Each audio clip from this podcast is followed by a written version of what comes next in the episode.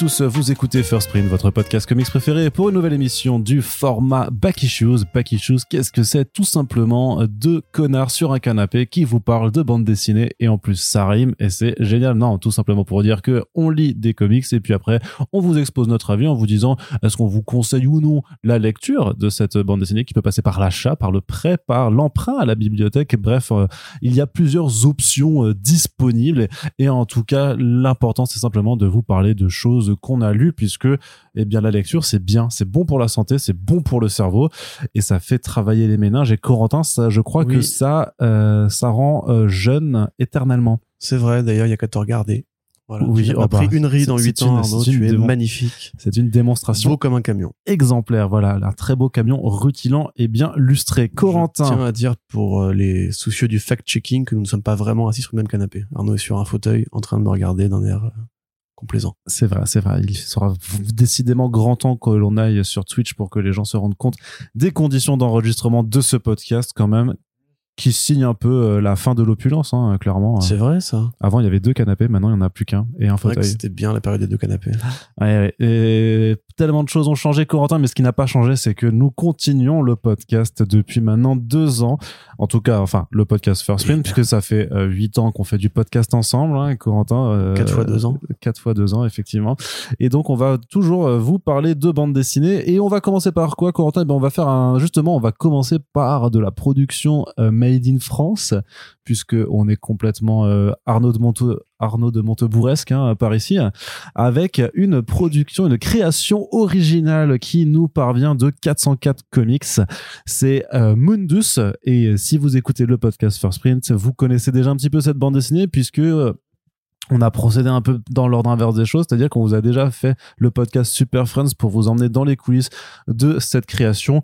Vous vous, vous doutez bien que si on a voulu faire un Super Friends avec, euh, pardon, avec Laurent Kessy, Auriol Rogue et aussi euh, Nicolas Beaujean, donc l'éditeur de, de 404 Comics, c'est qu'on avait a priori un petit peu apprécié le bordel et donc on va quand même vous faire le podcast pour vous en parler. Corentin, qu'est-ce que tu peux me dire sur Mundus? De quoi ça parle? Ça c'est vraiment pour les gens qui ont parle? les gens qui n'ont pas écouté Super Friends, ils se disent Oh, je vais pas écouter Super Friends tout de suite, j'attendais le back issues. on, on- Il n'y a pas de spoiler euh, alerte. Non, faut pas, faut pas spoiler, faut pas spoiler. Alors du coup, je vais le faire parce que toi, sans de quoi ça parle sans spoiler, c'est compliqué quand même. bah non, bah ça parle de trois adolescents dans Ah, les années. déjà, tu vois. Voilà, moi je voulais pas savoir ça. T'es trop con. Donc trois adolescents dans les années 90 qui, à un moment, au cours d'une soirée euh, plutôt arrosée, en fait, il y a une panne de courant généralisée dans toute la ville et ils découvrent un portail qui les emmène dans un autre univers. Et allant de là, ils vont aller vers d'autres univers et se rendre compte que ces univers ne leur sont pas totalement inconnus. Et voilà comment tu fais un pitch sans mon Dieu. dévoiler de spoiler et juste avec le petit soupçon de, de mystère qui donne envie de partir Ouais, ça à la être le monde de lecture. Narnia là du coup. Mais c'est pas le monde de Narnia, C'est pas le monde de Narnia. c'est vachement mieux que le monde monde de de Narnia parce qu'il n'y a pas de lion à la con et des trucs comme ça. C'est le monde douce de Narnia. Alors, qu'est-ce que j'en pense Euh, C'est ça la question hein, si. Exactement. Eh ben, je trouve ça bien. Voilà. Euh, volume suivant, Arnaud, euh, semence. non, bah écoute, c'est pas mal, effectivement. On voit euh, peut-être plus que dans des productions qu'on a pu évoquer jusqu'ici, l'influence comics, qui moi me paraît là très évidente. On voit que ça n'a pas été euh, euh, pensé totalement pour fonctionner sur des routines qui sont trop franco-belges. Là, on est vraiment sur une école qui fait Ah le oui, pont oui. que ce soit visuellement ou ça, ça a pu être comparé à un peu du Sean Murphy dans certaines structures et un dynamisme général, c'est quand même plus rond, plus doux.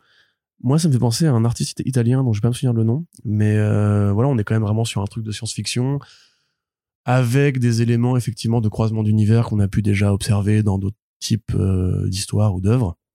Parce qu'il y a rien de plus comique justement que le mélange des genres ou le, passage de réalité à une autre réalité et tout.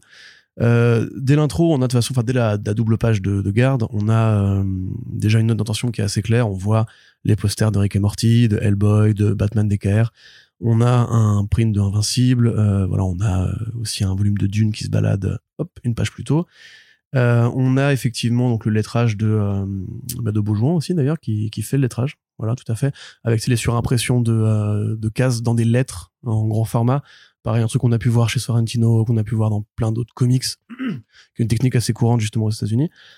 Euh, moi, j'aime bien ce qui est, ce qui est fait là-dedans. Je trouve que ça évoque un petit peu justement des, des cinémas un peu rétro, comme je sais pas, ce Joe Dante, par exemple, avec le côté bande d'adolescents qui passe à travers un monde un peu, un peu fantastique et qui sont tous des petits geeks parce qu'on est quand même vraiment sur une imagerie geek avec des références à Dune, avec des références. Euh, alors, n'étant pas un grand fan, enfin, un grand connaisseur du jeu de rôle papier, je saurais pas vous dire exactement à quoi ça correspond, mais je crois reconnaître des trucs de jeux de rôle qui viennent justement du côté un peu victorien, steampunk et tout, qu'on a évidemment tous déjà croisé euh, par-ci par-là, un monde futuriste aussi incarné par deux protagonistes mystérieux qui viendraient peut-être d'ailleurs aussi.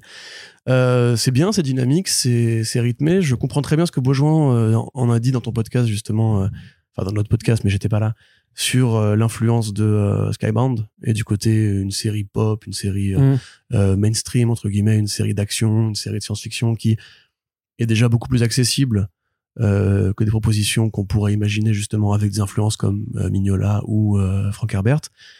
Donc moi ça me va bien, je trouve le, le, le trio de héros est bien écrit. En fait ça fait vraiment ouais euh, euh, petit format type d'une BD qui pourrait être paru dans les années 80-90 avec cette école un peu Amblin, cette école un peu euh, Richard Donner. Oui, tu veux m'interrompre? Non, non, non. je- voilà. Le dessin, effectivement, qui fait un, un pont assez intéressant. Alors, euh, lui disait, euh, côté manga aussi, j'ai du mal à voir l'influence manga, je dois bien l'admettre. Oh, dans, dans le trait anguleux un petit peu quand même, dans, dans Mhm. certains personnages en mouvement, notamment, bah justement, il y avait une page où t'as un de ces personnages qui donne, on va dire, des, des coups de griffe et tout. Je trouve que clairement, tu, tu vois un petit peu le Ouais. l'influence un peu euh, ouais, ouais, de- du côté de bande Bon, dessinée moi, je trouve que ça fait quand même très comics. Hein, et... Non, mais dans, les- dans le découpage com- complètement, mais c'est plus un peu dans, dans le style du dessin, dans l'approche un peu des, des personnages. Bah, je suis pas d'accord. Mais eh bien, battons-nous, Corentin. battons-nous, vas-y, on pose les micros. Oui. Euh, donc ouais, non, pour moi, c'était une bonne, euh, une belle découverte, un bel ajout au catalogue 404. Il y a des, euh, bah, c'est qu'un premier tome en plus, qui est quand même plutôt rare. Jusqu'ici, c'était quand même des séries complètes euh, bah, importées des États-Unis, Bah à part, oui, à part Live, Jonah. Bah, We Live, Jonah. Mais Jo- bon, Jonah, on pourra en reparler, mais pour moi, ça aurait eu un intérêt à être publié en un seul tome. Mais euh, voilà, c'est un autre euh, truc. Big, Big Girls. Parce que mais tu vois, là, t'as quand même l'impression que c'est le début d'une petite saga, justement, à la Image Comics. D'ailleurs, pareil, on pourrait trouver des, des comparatifs à faire avec Paper Girls, par exemple. Un petit peu aussi avec le projet de Sean Murphy, d'ailleurs, récemment. euh. Plot holes. Plot Holes, voilà, il y a quand même un peu de ça aussi. Oui, mais tu peux aussi partir du côté de The Unwritten dans ce cas-là. euh, dans- Ouais, The Unwritten, c'est quand même plus. euh, C'est plus littéraire. bah, c'est moins pop, justement. Mm. C'est c'est moins. années mais- 80, 90. euh. Là, le fait que ça, que ça se passe en France, alors j'ai pas reconnu la ville où ça se passait, mais il y a C'est justement. dans le sud-ouest, euh, il s'est dit au début en plus. Ouais, attends, je vais vérifier. Il y a effectivement un côté, euh, comment dirais-je, appropriation graphique à l'américaine, justement, d'une topographie très française, voilà, qui est, qui est assez agréable à l'œil, moi je trouve. Tu reconnais bien un petit peu, effectivement, le, le savoir-faire français, ce qui donne à la BD un côté métissé, euh, plutôt intéressant. On a vraiment l'impression que c'est comme le, franga, où il y a des mecs qui, artistes français qui ont grandi avec le manga et qui se le réapproprient dans leur façon de faire à eux avec des, des routines plus franco-belges. Là, on a vraiment un Oh. francomics, tu vois, j'aurais envie d'appeler ça. Euh, Ouais, encore que Royal Rogue est pas, est pas français. hein. Oui, c'est sûr. Il est espagnol, c'est ça Mm, mm. Oui, mais après, enfin, quand même, je pense qu'il a fait plus de recherches sur justement les topographies françaises pour les l'environnement de base. Après, tout le reste, voilà, on reconnaît bien effectivement des influences qu'on a déjà pu voir ailleurs. Euh, une euh, authenticité dans ce qui est créé par rapport justement aux univers qui sont convoqués.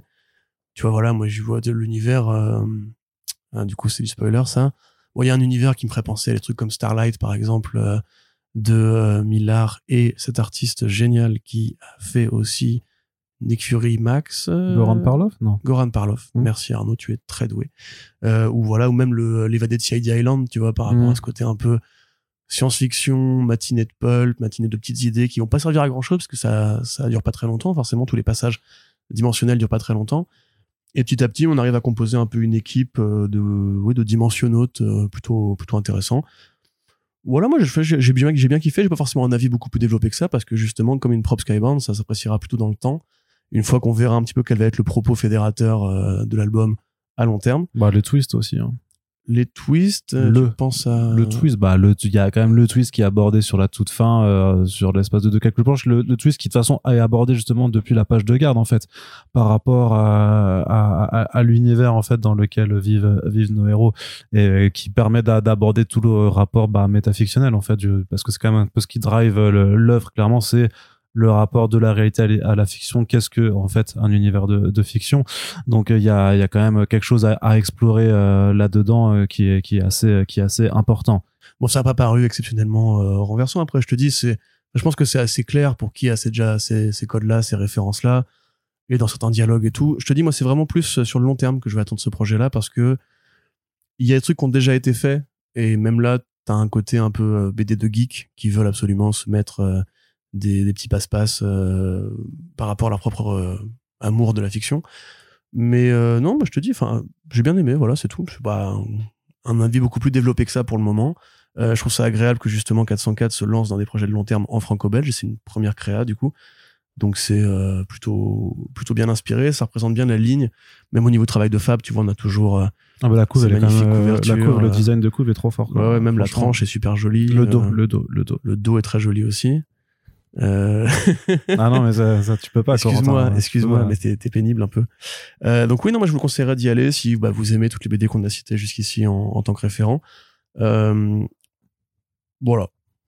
c'est pas beaucoup plus euh, ça va pas beaucoup plus long que ça pour le moment. Très bien très bien. De toute façon on vous rappelle hein, qu'on a fait le Super Friends aussi euh, avec l'équipe créative ce qui vous permettra euh, d'aller dans le cœur de, des détails notamment bah, si vous l'avez lu que vous avez kiffé après nous avoir écouté peut-être vous êtes allé vous le procurer eh ben vous pourrez ensuite aller vraiment aborder tout le processus créatif derrière. Donc Mundus tome 1 c'est disponible chez 404 Comics pour la somme de 16,90 euros Corentin on continue dans de la créa made in France avec un ouvrage imposant, la dernière parution du label 619 alors on enregistre ce podcast. D'ailleurs, c'est pas la dernière puisque techniquement le deuxième Low Reader est sorti déjà et on vous en parlera aussi parce que c'était très très très bien. Mais avez-vous vraiment besoin de nous pour vous dire que de toute façon euh, les albums de 619 sont bien, je ne sais pas, c'est une grande question, mais donc A Short Story de Run et Florent Maudou, la véritable histoire du Dahlia Noir, ou comment revenir dans une BD documentaire sur non pas la mort, mais la vie de Elizabeth Short, justement cette jeune femme qui euh, a connu euh, plus, euh, enfin qui, qui n'est connu quasiment que par son que pour son décès et sur lequel en fait Ron et Modou décident de revenir pour regarder en fait qui était cette personne plutôt que de s'intéresser à son meurtre ou à l'enquête qui techniquement n'a jamais été résolue jusqu'à aujourd'hui. Alors forcément ce pan-là est abordé, mais ce sera vraiment que dans les dernières planches puisque l'ensemble de, de, de l'album qui mêle euh, prose, enfin vraiment des, des, pages de texte avec des, des, des pages de bande dessinée, euh, s'intéresse vraiment à retracer en fait une partie de sa vie, du moins ce que les auteurs ont pu euh, retrouver à partir de documents d'archives, à, à, partir de, de, coupures de presse, à partir des dossiers déclassifiés du FBI et même en allant interroger des, des, personnes qui, qui ont des, des, documents, des cartes et ce genre de choses-là. C'est tout un process qui est expliqué notamment dans les dernières, dans les dernières pages Corentin. Hmm.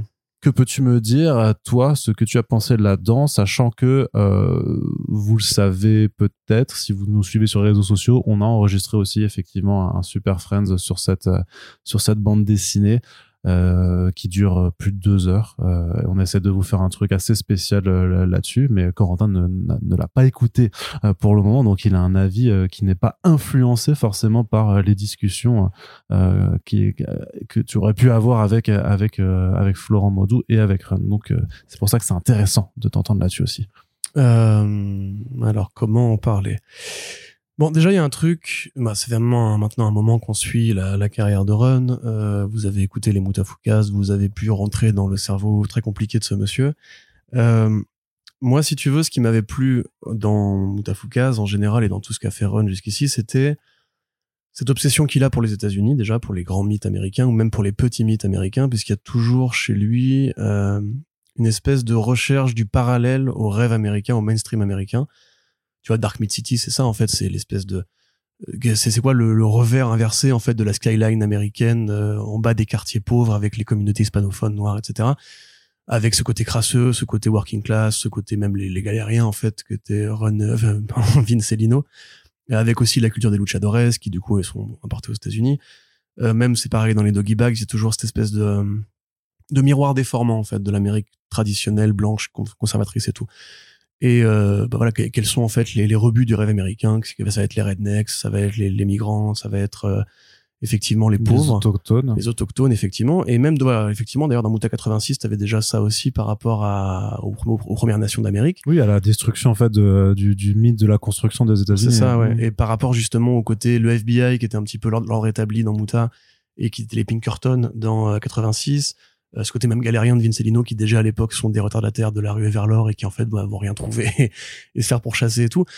Et je trouve ça très cohérent dans son œuvre. Là-dedans, on arrive vraiment sur un truc qui pourrait aussi être cohérent puisque la dernière rue vers l'or des États-Unis, si on met de côté tout ce qui est moderne avec les cryptos et toutes ces conneries-là, euh, c'était le cinéma en fait. C'est tous ces gens qui débaroulaient en Californie, non pas pour chercher de l'or, mais pour euh, chercher l'or des studios, c'est-à-dire devenir acteur, devenir actrice, euh, tenter leur chance euh, dans un monde qui était en pleine expansion. Il y avait ce côté Star Power, ce côté euh, Star System en développement, avoir la gueule, sa gueule dans les écrans géants, que ce soit publicitaire ou de cinéma. Euh, et donc Beth Short me paraît déjà être une héroïne totalement renienne de, de ce point de vue-là. Et de la même façon, bah donc, elle va forcément échouer puisque les personnages de Ron ne rentrent jamais vraiment dans le cadre euh, de la réussite du cinéma américain, enfin de, de- du modèle américain. Ouais, après, elle a jamais voulu être star de cinéma. Donc, oui, euh, mais tu vois, le côté affluence de je quitte ma province pour aller justement à la ville où ça bouge, où ça, ça transite, etc. D'ailleurs, c'est une ville qui est beaucoup plus belle euh, que des versions de Los Angeles qui ont pu être faites chez 610 chez 619. Après, l'autre pan de la carrière de Run, qui moi, effectivement, me paraît beaucoup plus clair aujourd'hui, c'est euh, un truc dont tu avais déjà parlé, c'est la recherche de la vérité. Et ça, c'était beaucoup plus clair dans MFK2, justement, avec euh, euh, la réaction au monde de, de Trump, avec les fake news, les réalités alternatives et, et ce côté où chacun se fait sa réalité via les réseaux, via l'approximation, via l'opinion personnelle. Donc là, évidemment, on est sur un, album, comme tu, l'as dit, qui est documentaire, donc qui va être que dans la recherche d'une vérité, euh, pas sur le crime lui-même, mais sur la personnalité, l'existence et la trajectoire de ce personnage qui est Beth Short. Mais c'est compliqué parce que tu peux pas mettre de la réalité dans un personnage qui est justement aussi mythifié et aussi mystérieux. Déjà c'est une, euh, une jeune femme qui avait tendance à la mythomanie, euh, qui s'est inventé des vies, qui s'est inventé des amours, qui s'est inventé un, un, destin brisé euh, pour des raisons X ou Y. Donc on reconnecte avec un truc qui est pour le coup beaucoup plus typique dans la fiction en général, qui est la femme mystère, la femme presque fatale, celle qui abrite un secret, celle qui est toujours le fantôme de la mort qui la suit un peu partout, euh, jusqu'au moment où fatalement elle va finir par se faire tuer parce que justement elle amène ce genre de, de problème-là. Il y a aussi un propos même par rapport justement au, au côté les rebuts des États-Unis, au fait que c'est une femme, dans un monde qui est encore une fois très sexiste, très machiste et où ses mœurs légères vont être durement critiquées, son refus justement de se prostituer va être aussi critiqué. Donc tout ça fait une sorte de, de grande tapisserie qu'on pourrait trouver effectivement euh, fascinante à décortiquer. Si on prend l'album en lui-même, moi j'avoue que j'ai pas pris une tarte. Tu vois, je, peux le dire, j'ai pas pris une tarte. Je m'attendais à un truc très différent, peut-être moins justement euh, factuel, en tout cas volontairement factuel, mais aussi qui ouvrirait la porte à plus d'interprétations, comme justement on en avait parlé euh, par rapport à Ed Gein, tu vois, l'album de Eric Powell et Harold Chester, qui justement pareil prenait alors pas un, un meurtre en l'occurrence, mais plutôt un criminel, et ouvrait la porte justement à toutes les théories qui avaient pu être faites sur lui. C'est un cannibale, c'est euh, des meurtres religieux, c'est psychologique, tout ça, ou alors même c'est c'est paganiste et tout.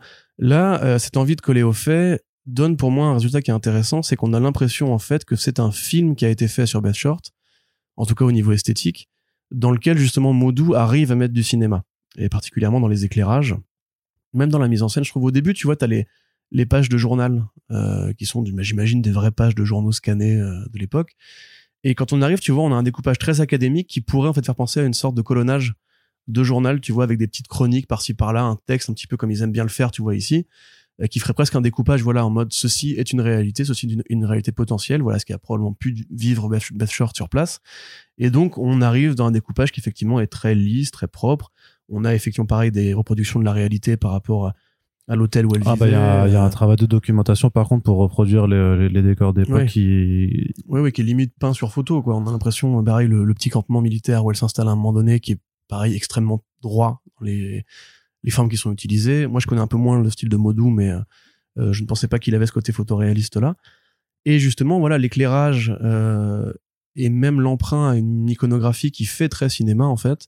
On pourrait imaginer une bande-son, tu vois, qui va avec ce- Mm. cette BD. On pourrait imaginer un truc jazzy ou une bande-son de film noir un peu angoissante, tu vois, pareil, là, avec euh, les onomatopées de son qui font justement comme une, mise en scène en fait une ambiance de, de cinéma et quand je l'ai lu j'ai eu l'impression enfin c'était une piste qui m'avait euh, qui m'avait agité c'était qu'en fait cette BD là c'est comme si Beth Short était l'héroïne du film qu'elle n'a pas eu euh, l'occasion de tourner on va dire et qu'en fait le, le film de sa vie c'est justement bah, sa mort entre guillemets donc pour moi ça casse un peu justement le propos sur l'idée qu'on va connaître l'humain parce que plus on s'approche de l'humain plus on s'aperçoit qu'elle est bardée de mystère, que cette espèce de présence qui la suit en, en permanence, qu'elle a toujours un mensonge dans son sac ou euh, ben, un flingue qui va apparaître au bout de la rue.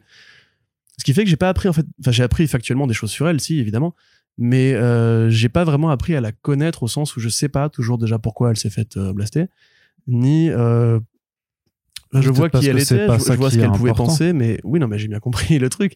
Mais je te dis, du coup, moi, je sais pas trop quoi en faire de ce projet. C'est c'est un, une difficulté qui m'a vraiment été posée, euh, particulièrement quand du coup elle change d'environnement et qu'elle arrive donc euh, à la maison de la petite euh, infirmière Chez les French voilà, qui va l'héberger. Où là, j'ai commencé à me dire jusqu'où on va aller, qu'est-ce que qu'est-ce qu'on essaie de me raconter par rapport à, cette, à ce personnage-là? Tu vois, il y a ce côté pleine de vie, il y a ce côté euh, qui refuse de s'attacher- à un seul homme, qui refuse d'être la femme d'un seul homme, par exemple.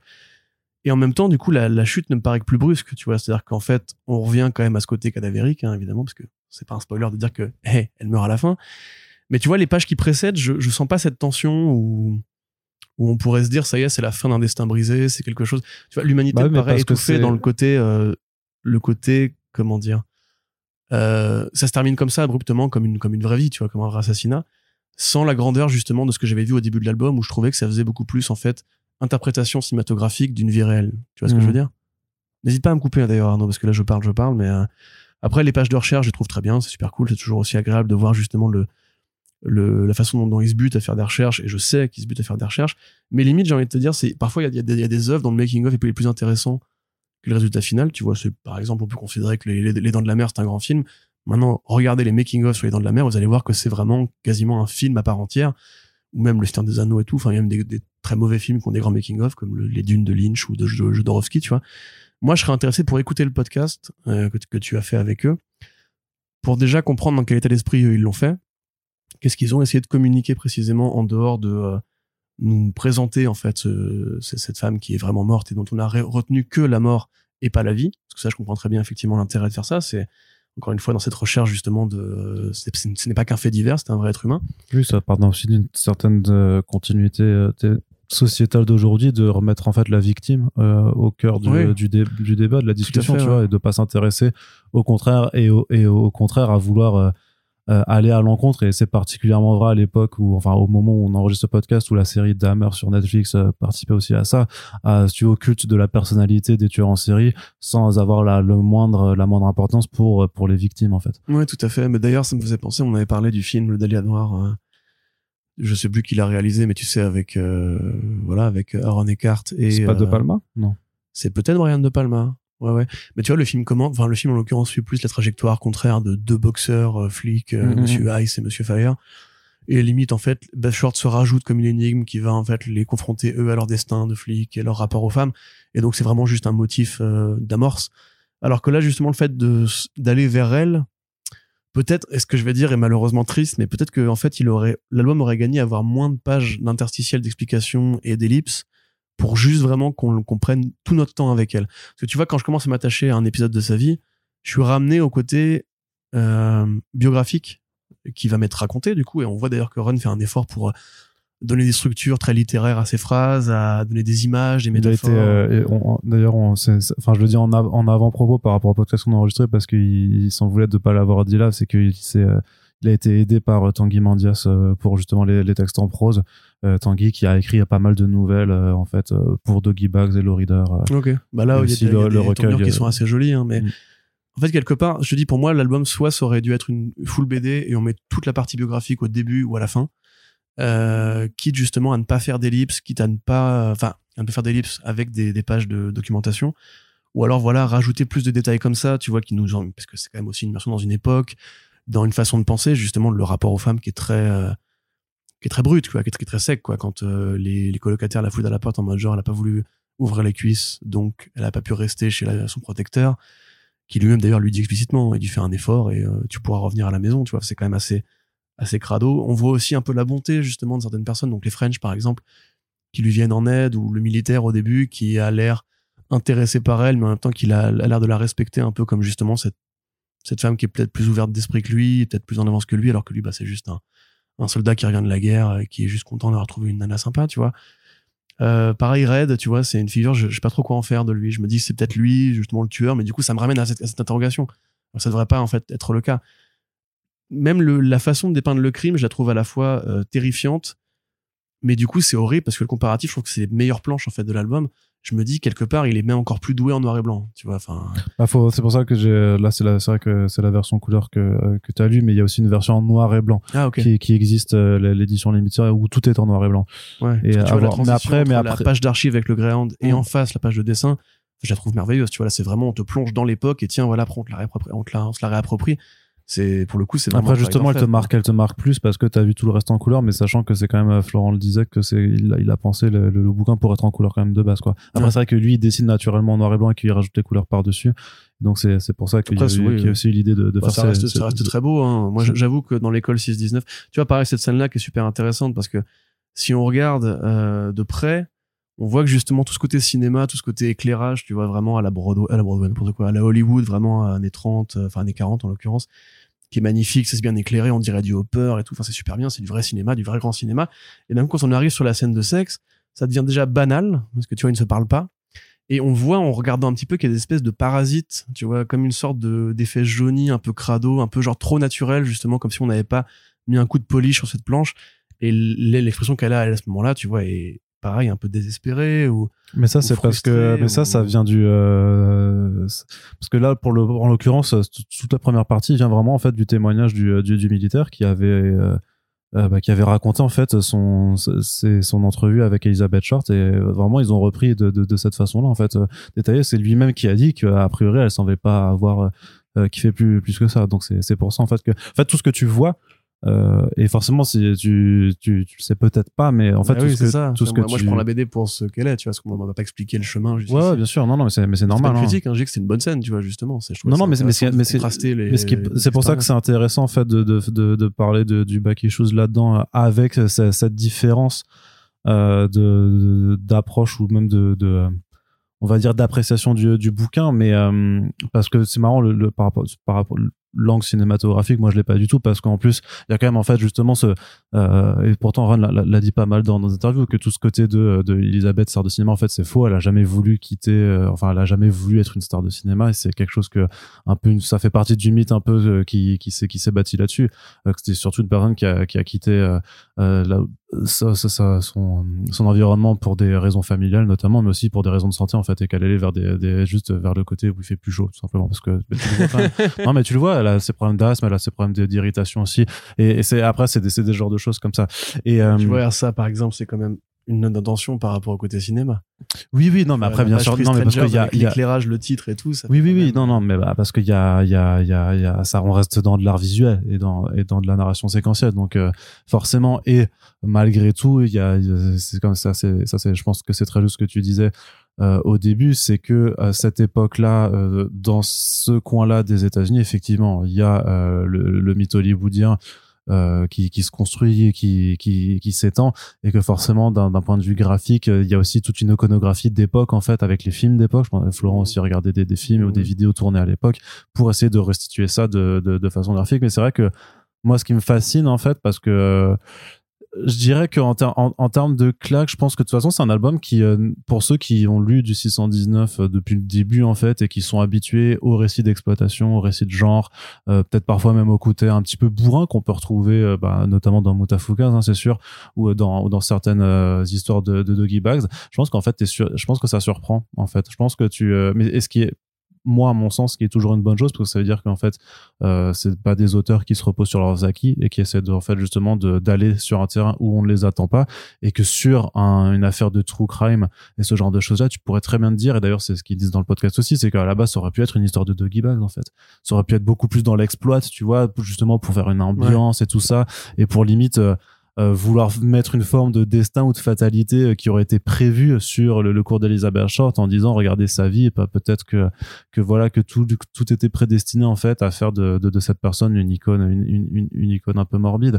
Euh, mais mais là non on est dans euh, dans quelque chose qui est pour moi presque clinique en fait euh, dans le sens qu'on est vraiment sur du euh, du factuel en fait. C'est tout ce qui est dedans euh, à part quand ça a dû être un petit peu forcément euh, inventé dans le sens où euh, il n'y a pas des enregistrements de tous les dialogues euh, que, que, que Elisabeth a, a fait avec avec tout- toutes les personnes qu'elle a rencontrées mais à mais ceci de côté et à part juste l'un ou l'autre détail sur des hôtels parce que sinon c'était trop compliqué pour le lecteur on- je sais que euh, en fait il y a rien qui a été inventé Euh, L'idée, c'est vraiment inventé, de, hein. de coller au plus proche de la réalité. Et je trouve que la démarche de réussir à faire à faire ça de, de, façon aussi aboutie euh, d'aller parce qu'avec tous les textes et tout ça et de vraiment se rendre compte même je pense au, au terme du récit tu te rends compte en fait de, de qui elle est. C'est pour ça que je- moi je suis plus surpris que tu n'avais pas forcément eu euh, plus de liens avec avec euh, la, la personne qu'elle était parce que justement je trouve que tu t'aperçois vraiment à la fois que bah que c'est pas justement une icône ou que c'est pas euh, quelqu'un euh, qui était euh, promise à un destin tragique c'est juste que c'est une personne qui est paumée mais comme des millions de personnes sont paumées encore aujourd'hui en fait et euh, et après sur le plan graphique euh, bah euh, il y a Et des Après, ça, c'est c'est une mécanique de réception qui est naturelle. Ça s'appelle la tragédie, en fait. C'est quand tu sais déjà comment ça va se terminer, tu poses forcément un regard différent sur euh, l'œuvre qui t'est racontée. Et je suis pas d'accord parce que tu dis que c'est clinique. Je suis pas d'accord. Peut-être que c'est moi qui cherche trop loin. Peut-être que j'ai trop l'habitude de décoder de la mise en scène, mais il y a de la mise en scène dans cet album. Là, par exemple, non mais dans ce que tu ça vois raconte Hollywood qui brille au loin, éclairé, alors qu'ils sont en très loin sur impression. Page 41, euh, la, la case à la fin. Et l'Automn Chancellor qui, à l'inverse, est noir et c'est par là qu'elle rentre. Comme si, justement, elle était dans, dans la noirceur, justement, ou dans l'ombre, justement, d'un monde qui est beaucoup plus vivant, beaucoup plus lumineux. Moi, je suis désolé, je, suis obligé d'un- Alors, peut-être que c'est involontaire, peut-être qu'à force de faire de la BD, ils, mettent sans le vouloir de la mise en scène signifiante. Mais moi, je te dis, je trouve qu'il y a un propos qui se dessine dans le dessin. Alors, peut-être que c'est, encore une fois, lié à l'interprétation. Pareil, tu vois, cette scène, justement, où elle va au cinéma. J'ai du mal à ne pas me dire qu'il y a une sorte de, de, de message de la, de la dame qui va au cinéma, qui se voit sur l'écran elle-même, tu vois. Enfin, c'est, encore une fois, hein, c'est peut-être, j'ai peut-être juste Bah, des, je des sais- codes d'interprétation qui sont pas bons, mais. Je euh, sais pas parce que à mon sens elle va au cinéma parce qu'elle est vraiment allée au cinéma parce que c'est vraiment là qu'elle a rencontré justement l'oureuse French qui l'a qui l'a accueillie. Alors après est-ce que dans dans la mise en scène euh, t'arrives à y voir euh, effectivement autre chose? Je, je t'avoue que je suis un décodeur aussi, tu vois. ouais, alors que moi je suis pragmatique, je suis plus euh, ouais plus plus froid aussi en fait dans dans dans Euh, dans, mon approche. Une chaleur exceptionnelle. hein, non. Mais tu vois, c'est pareil, regarde là, la, la rencontre avec Red. Il y a quand même un côté Bah, vraiment. Red, Red, t'as l'impression, t'as l'impression que c'est hommage un- au cinéma des tueurs, tu vois. oui, justement. non, mais en plus, mais parce que Red, c'est un personnage louche qui clairement avait, euh, euh, ça- c'est dit dans les dossiers après aussi, euh, c'est pas quelqu'un Oui, euh, son- qui était Son forcément. parcours de vie, effectivement, te, te renseigne sur pourquoi il a pu le dessiner comme ça, effectivement. Tu vois, mais c'est vrai qu'il y a, il y a- peut-être des années, mais je trouve, mais je trouve pas que c'est exagéré en fait. C'est c'est ça, ça passe par certains détails, tu vois, ça passe par par ce qu'on montre. Moi, je trouve qu'une des scènes limite qui m'a le plus marqué.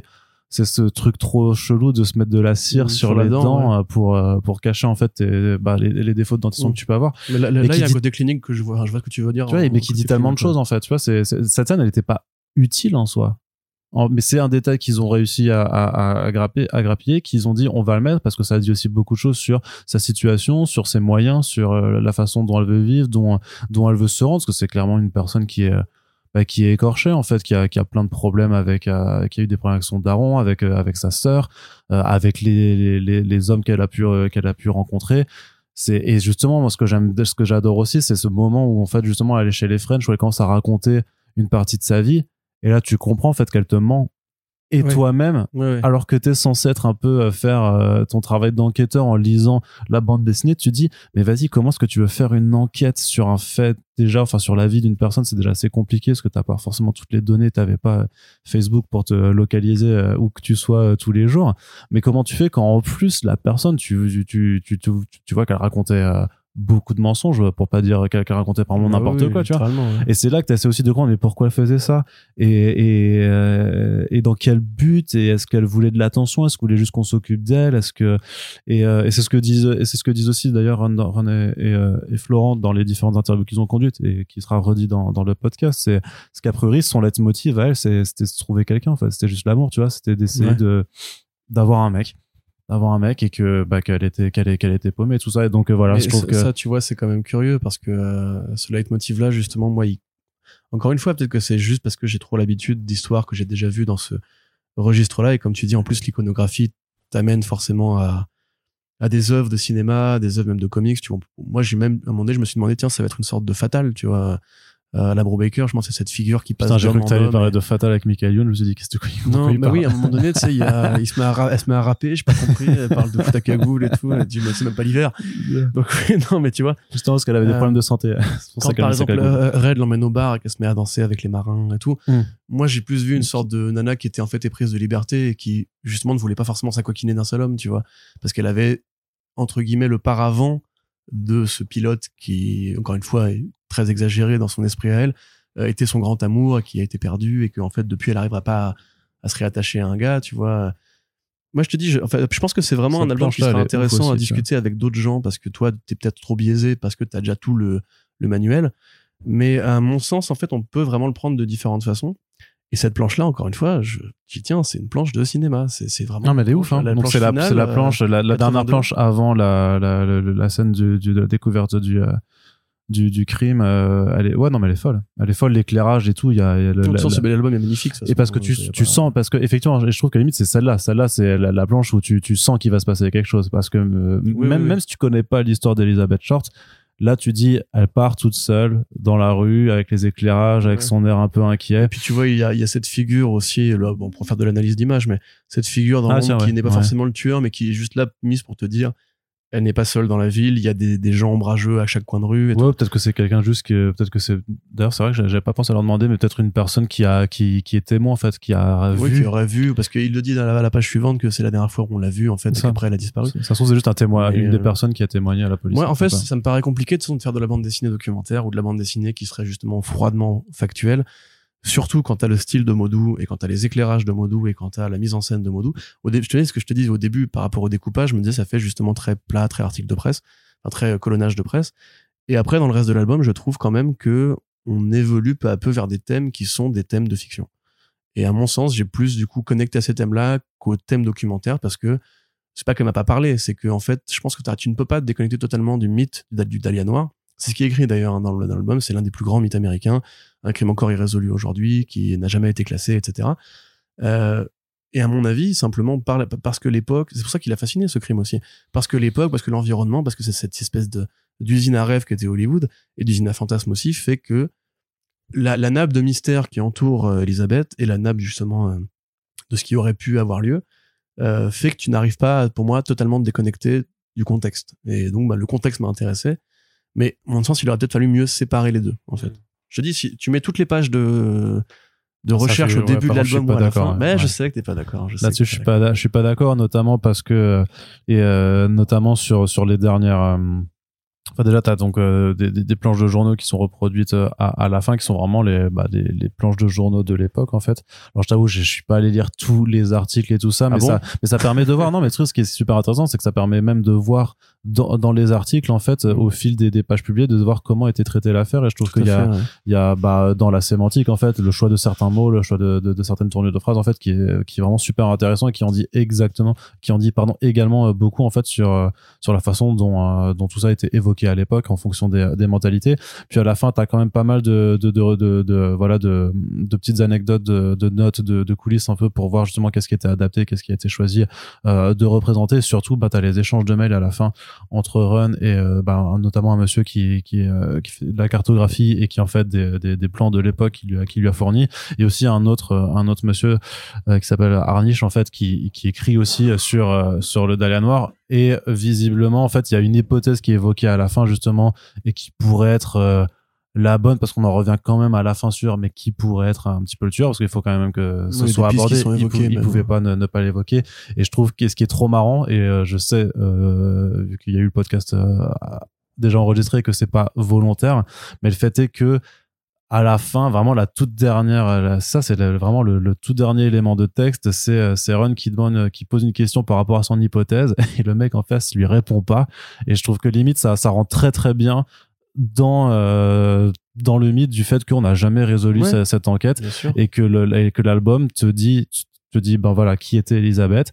On parle quand même un petit peu aussi de, de l'enquête d'après et en fait on va pas la résoudre parce que de toute façon ça ça a pas été le but. C'est une obsession c'est une obsession de la vérité c'est une obsession de coller au plus proche de ce qu'on peut savoir mais pour euh, la, la, grande question, bah de toute façon, c'est pas le but de l'album et, euh, et on n'y répondra ça pas. Ça montre euh, quand même que tu as du mal à t'extraire du mythe, tu vois, tellement il est fascinant, tellement il est grand, tellement il est implanté. Ouais, mais après ça reste quand même la dernière. Ça, pour moi, ça ça reste pas la partie principale du du, du bouquin. Non, non c'est pas la partie principale. C'est que pas ce que je te dis, mais je te dis que tu peux le lire aussi avec cet angle-là en tête, que mm. tu le veuilles ou non, en fait.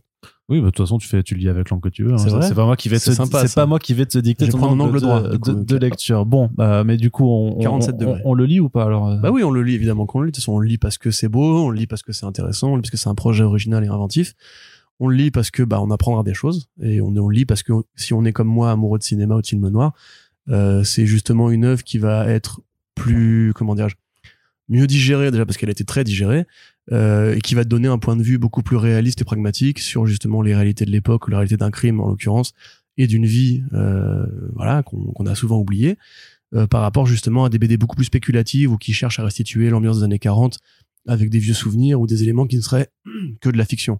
Euh, si vous avez lu euh, bah, justement Fatal, par exemple, ou même The Fade Out, c'est quand même c'est documenté. Je hein. me dis, je documenté, me- mais c'est quand même super spéculatif. C'est quand même vraiment Brubaker qui fait de l'esthétique années 40 ou années 50. Alors que là, on est vraiment dans un truc qui s'appuie sur des photos d'archives, qui s'appuie sur les topographies locales, enfin réalistes. Et donc, si on est passionné par cette période, il faut lire de toute façon. Ouais. Donc c'est disponible au label 619, donc euh, chez les éditions Rue de Sèvres pour la somme de 19,90 et il y a une édition limitée en noir et blanc qui est disponible pour le même prix. De toute façon, pour le prix, c'est pas, enfin, pas vu ce qu'il y a dedans, franchement. Ah oui, non, 90, hein. c'est rien du tout. Ouais, non, non, clairement. Et puis l'album est tout. Enfin voilà, on va, on va vous redire, hein, mais la, la, la fab euh, du label 119, ça fait des années que on est toujours bluffé. Donc là, c'est avec un petit dos toilé euh, qui fait euh, du, du plus bel, du plus bel effet. Euh, voilà, enfin. Et Arnaud, en disant ça, a caressé sa BD quand même. Il a vraiment caressé sa Et on kiffe, ce. Moi, j'adore, j'adore ce, ce, ce genre d'effet de fab et tout ça, quoi. Il Ouais, manquerait juste, franchement, franchement, un petit vernis sélectif euh, sur la couve, à la limite encore, ça, ça aurait pu être encore, encore mieux, mais bon. Voilà, donc c'est très très bonne BD. Corentin, on a passé Ouais. beaucoup de temps là-dessus. euh, ça va faire un, un long issue Ça hein, pour le, débat, pour, c'est bien. pour le coup, mais ouais, effectivement, n'hésitez pas. Je pense que c'est, très bien d'avoir voilà ce genre, ce genre de regard aussi.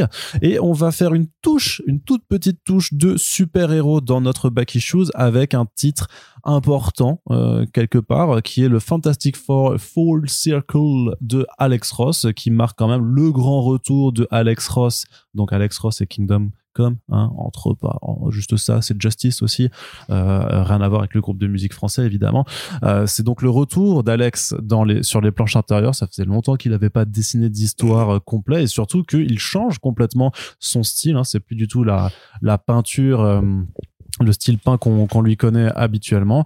Donc en fait c'est euh, c'est un c'est un album qui part aux États-Unis d'une association entre Marvel et euh, Abrams Comic Art, qui est donc une autre maison d'édition. C'est assez rare au final que euh, Marvel délègue en fait la production de de, de, de bouquins de bandes dessinées sur ces personnages à d'autres maisons d'édition qu'eux-mêmes. Donc là c'est quand même un, un partenariat pour en fait euh, simplement euh, bah, faire de la thune euh, voilà parce que Abrams Comic Art aussi a un pouvoir de diffusion euh, bien au-delà des euh, juste des, comic shops. Donc ça permet quand même de faire du pseudo roman graphique parce que c'est quand même pas très très long.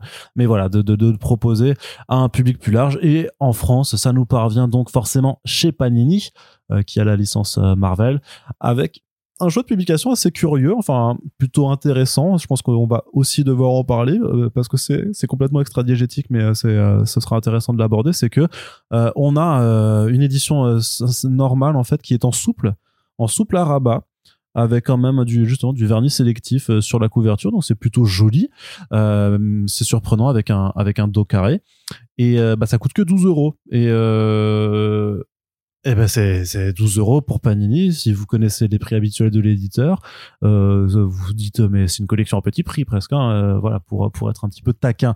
Euh, sachant qu'il y a une édition euh, collector qui a été sortie en cartonné qui elle coûte 22 euros, qui est là par contre pour le cartonné pour le, le- le- le- la taille du truc est complètement dans les standards euh, de de l'éditeur, c'est-à-dire plus élevé que les tout le reste du marché.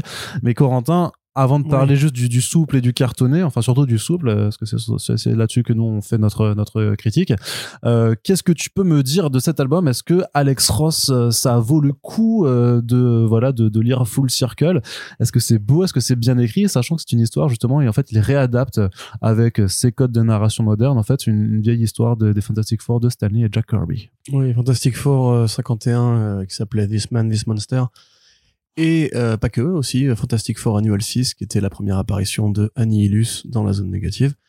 Euh, ce que beaucoup de collègues oublient de citer, parce que c'est quand même relativement important parce que c'est l'autre page. En fait, que Fantastic Four 51, si vous avez l'occasion de le trouver ou de le googler, Je pense qu'il est dans une des intégrales. Probablement, mais c'est juste pour un, un cas particulier. C'est qu'en fait, quand il arrive dans la zone négative, euh, Red Richards, du coup, bah, déjà con- contemple cette zone qui est une zone où les règles de la physique n'ont pas lieu, enfin pas comme nous. Euh, et c'est un collage en fait. C'est euh, une page en fait qui plus ou moins de la photo, euh, un peu abstraite, et un dessin de Red Richards qui est collé dessus. Ce qu'il a fait aussi, aussi pardon, dans Fantastic Four Annual 6, euh, avec une double page en l'occurrence.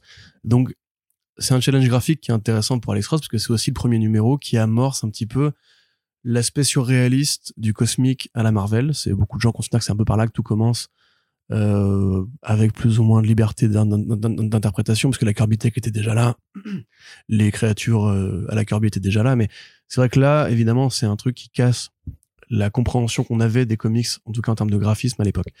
Donc, euh, bon, tout commence il y a à peu près 30 balais quand Tom DeFalco propose justement à, Ross de faire une suite ou une réadaptation graphique de This Man, Monster. Euh, plus tard, après, c'est directement Ross qui va pitcher le projet à Marvel.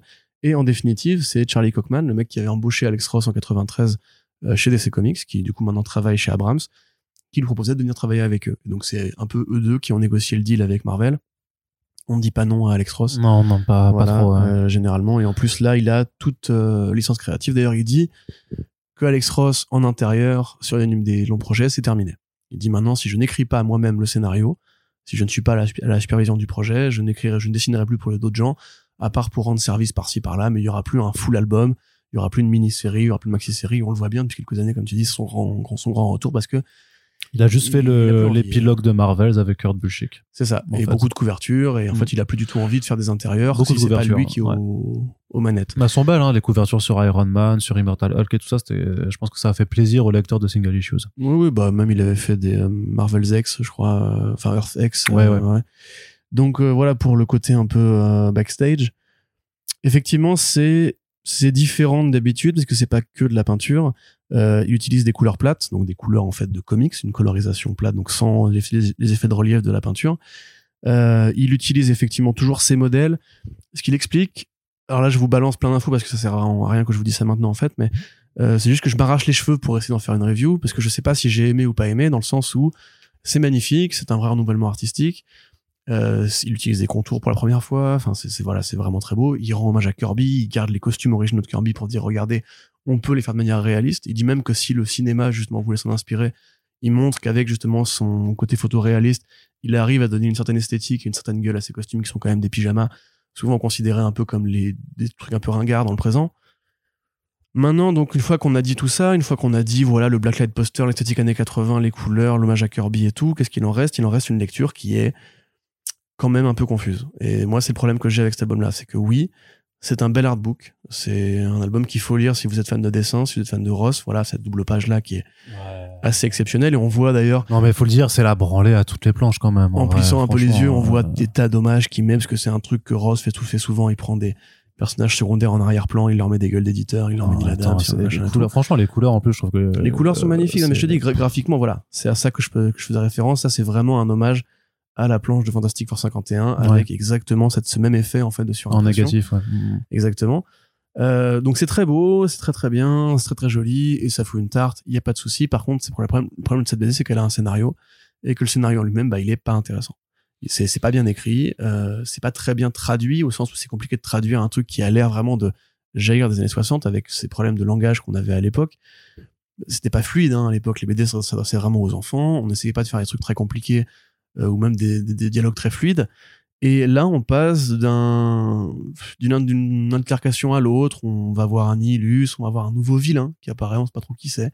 On dit que c'est une sorte de fantôme d'émanation dans, la- zone négative. Et puis on reconnecte avec le personnage qui était là dans euh, This Man, This Monster, qui est donc l'histoire de ce mec qui a effectivement le physique de Ben Grimm sans les rochers, qui prend son corps et qui voyage avec Reed dans la zone négative. Et puis, ayant ingéré la personnalité de Ben, de ben Grimm, se dit il faut que je le sauve parce que c'est un mec bien et il le, il le renvoie sur Terre et lui reste dans la zone négative. Donc on voit ce qui lui est arrivé, c'est super cool de ce point de vue-là. D'où le full circle, hein, c'est le côté on va Mhm. rendre hommage à Kirby en prenant un plot hole qu'il avait laissé à l'époque. Mais très honnêtement, alors déjà on peut ne pas apprécier en plus ce, ce, ce, ce Ross-là. Je sais que par exemple j'ai parlé avec des gens qui me disent mais Ross, moi justement un Ross ancré dessiné, enfin avec des, des contours. Moi j'aime bien le Ross peint, le Ross euh, justement du jaillissement à la Marvels. Parce que c'est intéressant aussi, tu vois, Ross, il a déjà fait des, des BD avec, euh, avec des scénarios. Tu vois, c'est-à-dire que, enfin, des scénarios ou des dialogues où il était plus ou moins aux manettes. Tu prends ce qu'il avait fait avec euh, Paul Dini, tu sais, les Wonder Woman, Batman, Superman, ou même tout seul. Ouais, Justice, ouais. Voilà, Justice, c'était pas très, enfin, il y avait- il y avait un peu de dialogue, mais c'était quand même beaucoup de, d'aplats de texte, tu vois, de narration qui décrivait qui était Superman, qu'est-ce qu'il faisait à ce moment-là et tout. Même Marvels avec Bouchiek, il y a des dialogues, hein, il y a voilà, les parties avec la famille de Phil Sheldon et tout Mais c'est quand même beaucoup Phil Sheldon qui, avec des cases de narration, te décrit l'univers Marvel du point de vue d'un homme. Tu vois Et c'est ça un peu les meilleurs passages. Le combat entre la Torche Humaine et Namor, le combat des FF contre, contre Galactus, c'est ça les meilleurs passages. C'est des passages qui sont silencieux. Moi, j'aurais aimé que cet album-là, en fait, se passe de dialogue. Qu'on enlève, en fait, qu'on efface toutes les, toutes les, phylactères. Et qu'on laisse, en fait, le, le regard du lecteur euh, combler les vides. Parce que, quand même, vu que c'est du Kirby, c'est très mouvant. Enfin, c'est du Kirby, c'est un hommage à Kirby c'est très mouvant. Euh, les physiques, les visages de Ross sont toujours très, sont toujours très expressifs, te disent bien ce qu'ils ressentent à ce moment-là. Je pense que vraiment, d'ailleurs en preview, on avait bien vu, dans les pages de preview, il n'y a pas de phylactère, on arrivait très bien à comprendre ce qui se passait. Et là, du coup, bah, ça donne un truc qui pour moi est mal dégrossi. Euh, vraiment essaie trop de coller à l'écriture de Kirby, alors que Kirby a jamais été un fin dialoguiste. Et ça donne un résultat qui est effectivement très beau, très divertissant et très récompensant quelque part euh, pour pour les fans de beaux dessins mais par contre qui a vraiment le défaut de sa qualité principale, c'est d'être un hommage à une, à une époque où la BD était moins bien écrite euh, hmm. aujourd'hui. Je suis désolé de le dire. Hein, non, non, non, mais moi, je suis d'accord avec toi sur le fait que, enfin voilà, on l'a dit sur, moi sur le plan physique, c'est la branlée totale à mon à mon sens. Mais effectivement, dans dans ce que ça raconte et surtout peut-être dans la façon de l'écrire, ouais, tu sens que c'est daté. Et c'est et c'est bizarre en fait d'être daté quand tu sors en 2022 en fait et de dire alors après peut-être que c'est une réussite quelque part si c'est le but c'est de rendre hommage au euh, Silver Age de dire ouais putain c'est ah parce que moi la narration du Silver Age euh, m'exècre vraiment enfin je l'exècre. Je supporte pas euh, les, les, les, enfin j'ai beaucoup vraiment vraiment beaucoup beaucoup de mal avec tout ce qui sort des années 60 et 70 euh, ça, voilà. Donc quelque part si je suis gêné par cette forme de narration ou par ces dialogues qui me semblent voilà émanés de il y a 50 ans peut-être que c'est réussi dans l'intention oui, oui. C'est juste que l'exécution ne me plaît pas et ça, c'est une question de. Il y a un problème dans la consigne et pas dans la réponse, quoi. C'est-à-dire qu'effectivement, euh... mais c'est pour ça que je te dis, moi, je comprends pas l'intérêt de mettre des dialogues là-dedans. C'est mmh. clairement lui quand il en parle en interview, te parle beaucoup plus des du travail graphique. Ah mais par oui, mais parce que bah, de toute façon là clairement les dialogues tu les retiens même pas. Par contre tu retiens le son changement visuel, tu retiens les couleurs incroyables et, même en termes de, de, découpage de mise en ah scène. non mais il y a des euh, planches, c'est incroyable. je pensais pas qu'à ton âge pareil, t'arriverais encore à faire ça quoi. Ouais c'est ça et puis c'est ce qu'on disait dans, dans un récent. Et, pardon respect Alex Ross hein, bien sûr. C'est ce qu'on disait dans un récent front page, ce genre de bouquin t'as envie. Euh... Enfin encore que là ça va les planches sont pas trop petites même sur la sur ah, l'édition. quand même. Hein. Franchement l'édition souple. Euh, mais les, tu, tu, perds je, ne sais pas si l'édition ouais mais je sais pas si l'édition cartonnée est plus grande c'est ça qui est ce que je, je, je, l'ai pas vu en librairie donc euh, j'ai pas pu mettre la main par rapport au débat qu'on avait sur Urban Nomad euh, c'est ça je me disais que, que ça vraiment voilà c'est le bouquin que tu as envie d'avoir en fresque murale en fait tellement c'est tellement c'est monstrueux euh, la, la, tellement la performance graphique est, est monstrueuse. Mais euh, mais voilà mais c'est vrai que après vraiment sur le truc du voilà du, du sous versus cartonné je trouve que bah, le, le prix d'appel en tout cas pour la version souple il est un, pour le coup c'est bien la première fois qu'on qu'on dira bah allez-y parce que justement c'est c'est pas mhm. cher et que je trouve vraiment que euh, c'est pas c'est pas un, soupe qui à mon avis euh... il est deux fois voire trois fois moins cher que l'édition de base de Abrams trois fois moins cher si vous prenez la deluxe mais après le travail de Fab euh, version Riken est quand même oui, oui. largement supérieur. Hein. C'est ça. Non, mais je veux dire que même pour du souple, euh, j'ai l'impression que celui-là est relativement solide non plus. Tu vois, j'ai pas, j'ai pas trop peur qu'il il s'abîme, il s'abîme dans, dans ta bibliothèque. Mais, euh... je pense qu'ils ont fait un, un, prix bas justement parce que c'est Alex Ross qui revient et que. Bah, ça, je sais, ouais. Voilà, c'est. Ça, je te dis, on, on, se bat là-dessus parce que pour moi, Alex Ross, justement, t'as pas besoin de faire un prix bas. Les gens vont acheter Adieu Alex Ross. Donc pourquoi vouloir faire un, ah, un, prix plus bas? Je sais pas, moi, genre, je, sais, je, aucune réponse à te donner. Mais voilà, pour résumer simplement, euh, qu'on m'entende bien. Évidemment, si on aime Alex Ross pour son on t'entend bien dans, dans, Merci Arnaud. Qu'on me comprenne bien. euh, si on aime Alex Ross pour son coup de crayon, là évidemment on prend une, une petite torgnole, c'est super beau et pas de problème. Mais à mon avis, ouais, il y a un problème dans l'exercice, sauf si on est vraiment très fan justement de l'écriture à la Kirby. Et donc on pourrait même considérer que c'est une sorte d'album canonique. Mais s'il fait d'autres projets comme ça, parce que c'est l'idée, hein, c'est la Marvel Comics euh, machin, oui. de Comics Arts. S'il fait d'autres projets comme Comment ça, il s'appelle ça? Attends, je te le dis, c'est euh, Marvel Art, si t'appelles ça. Tu vois, c'est s'il veut se grimer en, en, copieur fou et parfait. S'il veut se Ben grimer d'un style particulier, tu vois, moi je serais intéressé de voir ce qu'il pourrait rendre en essayant de rendre hommage par exemple à Miller, qui t'a essayé justement d'imiter son écriture à lui, ou, euh, ou à Ditko, parce que Ditko c'était quand même, enfin pas forcément mieux écrit, parce que ça allait même tard en termes de, de trop, trop d'explications, trop de dialogues, fonctions et tout.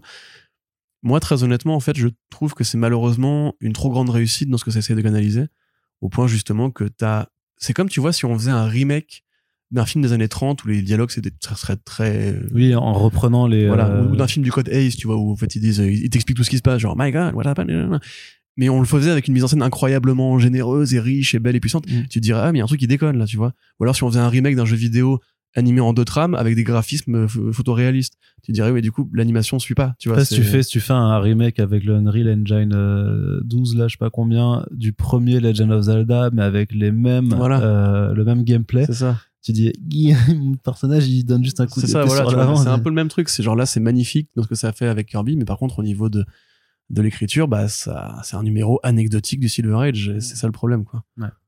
Bon, ben voilà, vous êtes un peu fixé sur notre avis. En tout cas, euh, si euh, vous voulez juste en prendre plein les rétines, vous savez ce qu'il vous reste à faire. En tout cas, l'édition simple, on vous l'a dit, en euh, souple, avec rabat, c'est 12 euros chez Panini. La carte des collectors, c'est à 22 euros. Faites comme vous voulez, mais en tout cas, je trouve que c'est quand même un titre super intéressant par rapport à ce qu'Alex Ross euh, montre qu'il est capable de faire aujourd'hui en dehors de son style peint. Et c'est pour ça que personnellement je vous le recommande quand même.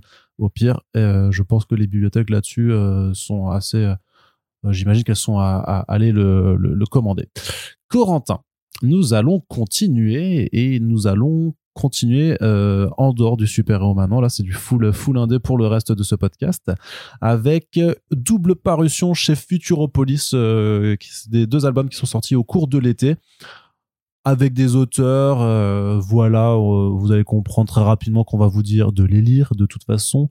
Euh, et on commence par un certain Semence, un Semence de euh, Anne Nocenti et David Hara, un titre qui s'appelle The Thieves en VO qui a été publié chez Dark Horse dans le label Burger Books de Karen Burger et qui, euh, qui avait connu quelques petits aléas de publication parce que euh, en fait il y a eu beaucoup de retard euh, sur la publication single issues et en final les les derniers numéros en fait sont sortis directement dans le TPB qui nous arrive donc aux éditions Futuropolis. Ça nous parle de fin du monde ça nous parle d'extraterrestres ça nous parle d'alvéoles et de motifs euh, enfin de motifs alvé- alvéolaires ça nous parle d'abeilles aussi ça nous parle de recherche de la vérité ça nous parle d'espoir ça nous parle de, de l'effondrement quelque part aussi. Corentin c'est Oui. trop, c'est trop bien semence C'est trop bien, ouais. Ce sera probablement, moi, la lecture que je vous recommanderai le plus euh, à la clôture de ce podcast.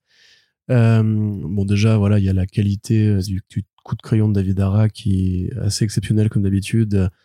Proportion parfaite, décor parfait, détail parfait. C'est quelque part réaliste aussi. Enfin, c'est réaliste en termes de proportion, réaliste, c'est réaliste en termes de, de design. Tout est plus ou moins euh, matériel et même presque très concret, je trouve. Alors pour ceux qui sont, c'est du noir et blanc euh, avec des Noir nuances, vert, euh, maintenant. ouais, des nuances de vert grisé en, trame. Voilà. Ouais, tout à fait. Euh, parce qu'il y a un sens aussi d'ailleurs, hein, mais voilà.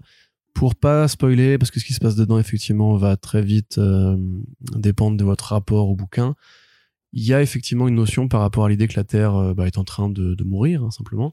Euh, il y a une zone dans laquelle des, des gens refusent toute technologie parce qu'ils considèrent que c'est la technologie qui nous a éloignés justement de la nature et a provoqué l'effondrement. Il y a effectivement, comme tu l'as dit, donc ça c'était un spoiler, Arnaud Kikou, bravo, euh, ces aliens qui fonctionnent un petit peu comme des sortes d'abeilles. Et il y a tout ce propos sur les pollinisateurs euh, qui du coup ont disparu à cause bah, de tout ce qu'on se dans la vraie vie, hein, les nicotinoïdes, tout ça, et qui détruisent les abeilles, qui fait qu'en Chine maintenant c'est les mecs qui récoltent le pollen eux-mêmes pour féconder les, enfin, les Ah fruits ouais et les plantes. Ouais, ouais, ça commence de plus en plus. ouais. Euh, la fin du monde. C'est bien, ça fera du boulot. ouais. Oui, ça crée de l'emploi, des c'est bien. Bah, détruisez les abeilles et vous verrez, ça va bien se passer. Euh, Il y a pareil aussi un propos par rapport à, aux dernières souches un peu d'humanité euh, un peu pure qui continuaient à faire de l'élevage, à avoir des cochons, des poules, et à faire Un gros rapport sur le, sur le, sur l'information en fait, sur le rôle de l'information. J'y viens en dernier. Euh, et justement sur le côté, euh, c'est terminé les gars. Qu'est-ce qu'on va en faire de tout ça? Et effectivement, le- le- l'histoire démarre et un peu le fil conducteur va être l'enquête que mène une journaliste euh, qui travaille pour un, un média qui ne se cache pas de faire du clickbait et de l'infotainment, voire de la contre-vérité. Nocenti l'explique très bien. Elle dit qu'en fait, pareil comme pour Run, c'est un peu sa réaction et, et MFK2, c'est un peu sa réaction au monde des vérités alternatives. Où en fait, chacun se bâtit sa réalité personnelle à cause des réseaux sociaux, à cause de la presse à scandale, à cause de, de politiciens qui manipulent l'information. Là, il n'y a pas de présence politicienne. Il y a une présence des milliardaires, quand même. C'est un peu leur faute. Euh, et justement, voilà, elle qui veut être une journaliste, euh, je pense que c'est la personnification de Nocenti dans l'histoire. hein. Une journaliste qui fait le travail factuel de recherche, qui refuse de tomber dans l'interpréter, et qui même va comprendre fait, les scoops qu'elle fait vont avoir un impact sur la vie de vrais gens, et qui donc parfois peut euh, se poser des questions sur l'éthique, pas forcément juste professionnelle, même humaine, que ça peut susciter. Tout est bien, tout est bien réussi, tout est parfait. Les personnages sont bien caractérisés, c'est bien rythmé, c'est dense, c'est profond, c'est émouvant, c'est euh, superbe dans son allégorie, l'utilisation des symboles, comme tu dis, alvéolaires, qui guident le récit de manière très mourienne, je trouve, par rapport justement au sens de l'horloge dans Watchmen, par exemple, ou du temps dans Watchmen qui passe par différents objets, avec des jeux de zoom, des zooms qui font très Dave Gibbons, justement, on même des gaufriers à 9 cases assez souvent.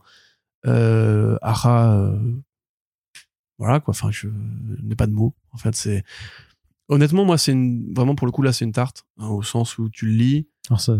Tu non, c'est une BD, c'est pas une tarte. Voilà. euh, tu le lis, tu te sens à la fois frustré et heureux. T'as l'impression quelque part que même nous autres petits journalistes à notre petit niveau, euh, ça parle de sujets qu'on pourrait évoquer, appliquer concrètement dans le présent. La patronne, l'espèce de Perry White de l'héroïne justement, qui elle te dit clairement qu'en fait tu peux tu peux créer de la réalité avec de la fiction, comme justement les mecs ont créé No Way Home on fait tellement de rumeurs à la con, moi genre ce serait bien si ça intervenait, etc. Jusqu'au moment où le studio a dû se dire ah oui c'est vrai que c'est pas con en fait. Mm. Et tu vois c'est vraiment des rapports de jeu entre réalité et fiction, même de la façon dont on engendre à force de dire du mal d'un parti politique par exemple ça sa déchéance euh, dans des choix entre guillemets éditoriaux qui vont être faits. Euh, le rapport entre les espèces, le rapport effectivement à la nature, au vivant et à l'abeille qui sert de liant entre le vivant euh, végétal et le vivant organique enfin qui est organique aussi quelque part. Euh, tout ça, pas tout est parfait. Moi, j'ai rien acheté dans cette BD. Le travail graphique, justement du noir et vert, qui joue aussi avec une sorte de propos sur une sorte de, déclassement technologique où on voit que leurs appareils bah, utilisent beaucoup de, de, pixels et seraient un peu revenus en arrière. Euh, le rapport, on va dire femme-femme plutôt que homme-femme pour le coup est pareil assez assez bien dirigé parce que chez Berger Books il y a quand même beaucoup de personnages avec des héroïnes où les femmes ont un rôle très important, prégnant et donc ça nous évite beaucoup de débats par rapport à à la toxicité, etc. Euh, non, moi je trouve ça, enfin je te dis, ça fait partie vraiment des bonnes lectures, des grandes lectures de l'année. Au point que j'aurais bien aimé le voir nominé au prix ah, ACBD 2022. Je, l'attendais, je l'attendais. Euh, loin devant Beta Bill, j'ose le dire. Oui, cher ami. Et enfin voilà, enfin c'est, j'aurais du mal à en dire plus que lisez-le et euh, et fermez vos gueules. Voilà. Bah, il n'y a pas besoin d'être grossier dans l'invectif comme ça non plus. Par contre, oui, simplement de recommander euh, cette lecture puisque effectivement, c'est un, c'est un très très bon c'est un très très bon album. Alors peut-être moins bien que Beta Rebuild quand même hein, il faut j'ose le dire aussi hein. mais euh, mais voilà on, tort on, peut, on peut non parce que justement tort c'est chez Beta eh Rebuild effectivement tu vois t'as tort ce que je viens de dire. Euh, non mais j'ai raison. Dis-le dis-le dis j'ai tort. J'ai raison en ayant tort, j'ai raison en ayant tort. On, on, pourrait en passer plus de temps dessus mais honnêtement moi je pense qu'il y a vraiment pas grand chose de plus à en dire. C'est en fait si tu, si, tu en parles hein, plus bah après moi j'étais un peu je trouvais qu'il y avait quand même une forme de frustration dans le dénouement du récit mais forcément c'est dur de, de, de, de, le dire là parce qu'on ne veut pas spoiler euh, ce, on veut pas spoiler le, le, contenu de l'album, mais je trouvais que par rapport aux promesses de, de, de, départ, et je trouvais que la résolution était un peu sèche en fait. Euh, je trouvais que c'était un, un, petit peu un petit peu sec par rapport à ce que ça pouvait donner. Moi, je pense que c'est la main tendue en fait. C'est euh, regarde, voilà la bande-annonce du futur. À toi. Maintenant, faites mieux, tu vois. Enfin, je, je vois vraiment comme ça en mode. Mmh. Peut-être que tout ça été, est esquivable, tout ça été évitable si justement tu fais toi ton ta part des choses. Euh, et par rapport justement tu sais, à l'histoire de l'éleveur avec son cochon, ça c'est pareil, c'est un truc qui m'a bouleversé. quoi. J'étais en mode mais ouais, c'est trop, euh, c'est trop logique en fait. Tu vois même, c'est même pas un truc véganiste ou spéciste ou quoi. C'est vraiment juste notre rapport euh, au reste du vivant. Tu vois qu'on a condamné nous aussi dans la, la, biosphère à être détruit avec nous. Il y a tellement de trucs que je trouve attrapés comme ça, des petits dialogues, des petites réflexions, même les les espèces de citations qui servent de page de garde au chapitre. Ouais. Euh, tout me paraît vraiment tellement bien étudié, tellement bien réfléchi que la fin, en fait, c'est en mode genre, bah oui, mais en fait, personne va nous sauver à part nous-mêmes, donc euh, peut-être c'est le moment où il faut y aller. De se prendre en main, ouais. Après, c'est vrai que c'est une BD qui euh, qui donne pas justement qui donne le cafard au lieu de donner des abeilles quoi mais qui écrivain Arnaud auteur complètement je suis complètement auteur là mais non mais c'est voilà si vous n'êtes pas de très bonne humeur peut-être pas commencer par ça pour pour démarrer votre journée parce que c'est quand même assez profondément pessimiste un peu un peu déprimé donc euh. moi je trouve que c'est une sorte d'équilibre entre ah ouais? Ah, moi je trouve euh, justement elle, bah, donne le bourdon voilà c'est encore mieux. extraordinaire. C'est mieux. Cette histoire d'amour aussi qui est oui.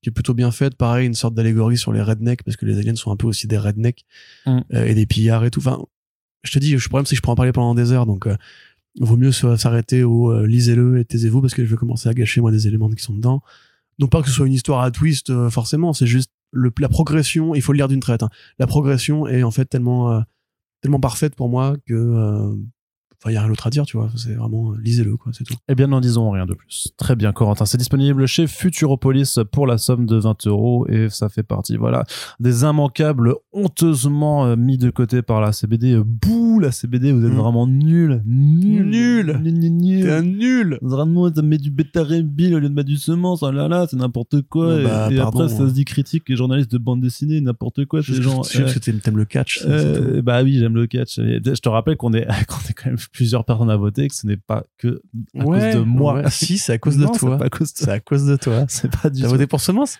Hein? T'as voté pour Semence? Non, Bah voilà. mais peut-être qu'il y en a Non d'autres. Non, moi, j'ai- je t'ai déjà dit que je défends, je défends euh, beaucoup. Je, je- je saurais te défendre pourquoi je préfère. C'est un avis qui est personnel, subjectif, et c'est une subjective que j'assume totalement. Un jour, on fera un Et débat ce là-dessus n'est pas podcast. parce que- de toute façon, c'est toujours stupide, c'est pas parce qu'il y a un titre qui est pas dans une sélection de cinq trucs, c'est-à-dire que, que le sixième n'est pas bon et n'est pas excellent. C'est juste que voilà. Corentin, Oui, on continue chez Futuropolis. tout à fait. avec un auteur qu'on aime bien par ici, dont on parle beaucoup, puisque en même temps, c'est un auteur qui est prolifique. Le type Oh, ça faisait un moment, quand même. est un pas- robot, ouais, parce que ça fait longtemps qu'on n'a pas fait de back issue, surtout Corentin. Euh, mais le type est un robot. euh, on, on se demande hein, parfois si c'est vraiment un être humain. C'est, je pense que Jeff Lemire, quand il doit faire des, euh, parfois des, des trucs, tu sais, où il y a un captcha, il y a marqué, il doit cliquer, je ne suis pas un robot. Il hésite, tu vois, il fait un merde, je je sais pas, est-ce que est-ce que est-ce que je le mets, est-ce que je suis pas en train de me mentir à moi-même?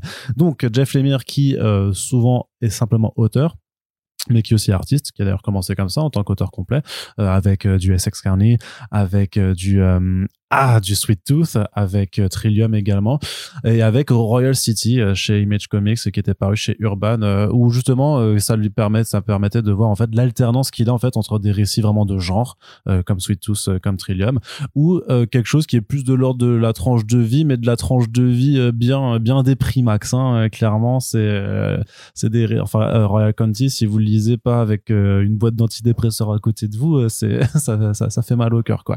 Et ben le labyrinthe inachevé dont on parle aujourd'hui, c'est un peu dans ce registre-là. C'est clairement plus du côté Royal City que euh, de Sweet Tooth, même a un peu une petite touche, on va dire, d'imaginaire, euh, une petite touffe. Sweet touffe. Petite Ah. touffe d'imaginaire. Bon, bon. Bah, On- par on rapport à ce sait- que tu viens on- de faire juste avant. On sait, on sait Hein, pourquoi je suis l'humoriste de ce Ah oui. podcast et pas Ah toi. oui, oui. Clairement, là, on a, on a- Ah, j'ai tort, donc j'ai raison. on a un peu la démonstration. On a un peu la démonstration. Voilà. Donc de quoi ça parle le labyrinthe inachevé? D'un monsieur qui s'appelle William Warren qui a euh, perdu sa fille depuis euh, 10 ans. Ouais, ouais, ouais, par contre il est il est cher effectivement. On va en reparler après. Mais donc William Warren qui a euh, perdu sa fille depuis euh, 10 ans et qui euh, bah, qui qui arrive pas à faire son deuil, qui qui est éteint que- quelque part en- dans, dans son quotidien. D'ailleurs, on, vous avez fait un back issue sur le premier numéro de, Mmh, de mémoire Tout à fait.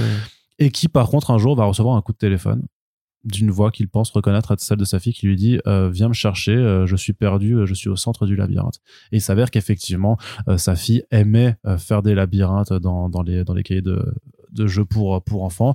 Et donc euh, va euh, s'en suivre une quête pour essayer de retrouver sa fille disparue en essayant de faire euh, coller en fait la carte d'un labyrinthe justement qu'elle n'avait pas fini avant avant de disparaître et qu'il va essayer en fait de reconstituer en la posant à la carte de sa ville. Et donc ça va l'emmener à voyager dans un voyage mi-réel mi-fictif très introspectif pour essayer voilà de retrouver celle qu'il a perdue Corentin C'est moi. ça je te laisse la parole Euh, alors c'est quand on en avait parlé la première fois, je crois qu'on en avait dit un peu du mal, pas du mal. pas du mal on avait dit que c'était bien mais que on commençait à, C'est quand même ça. à être très habitué avec C'est un les peu Jeff Lemire des Jeff Lemire. Quoi. voilà c'est ça c'est du Jeff Lemireception Exactement. Alors après si Euh, vous avez jamais lu de Jeff, de Jeff Lemire c'est une très bonne porte d'entrée aussi pour savoir ce que c'est Jeff Lemire bonne porte d'entrée, je dirais pas forcément ça, Ah ouais mais euh, ok bon, vas-y on va dire qu'en fait là justement la fameuse projection qu'il a toujours par rapport à son rapport euh, parent-enfant ou enfant-parent euh, passe par une allégorie qui est plutôt intéressante et d'ailleurs comme pour Semence euh,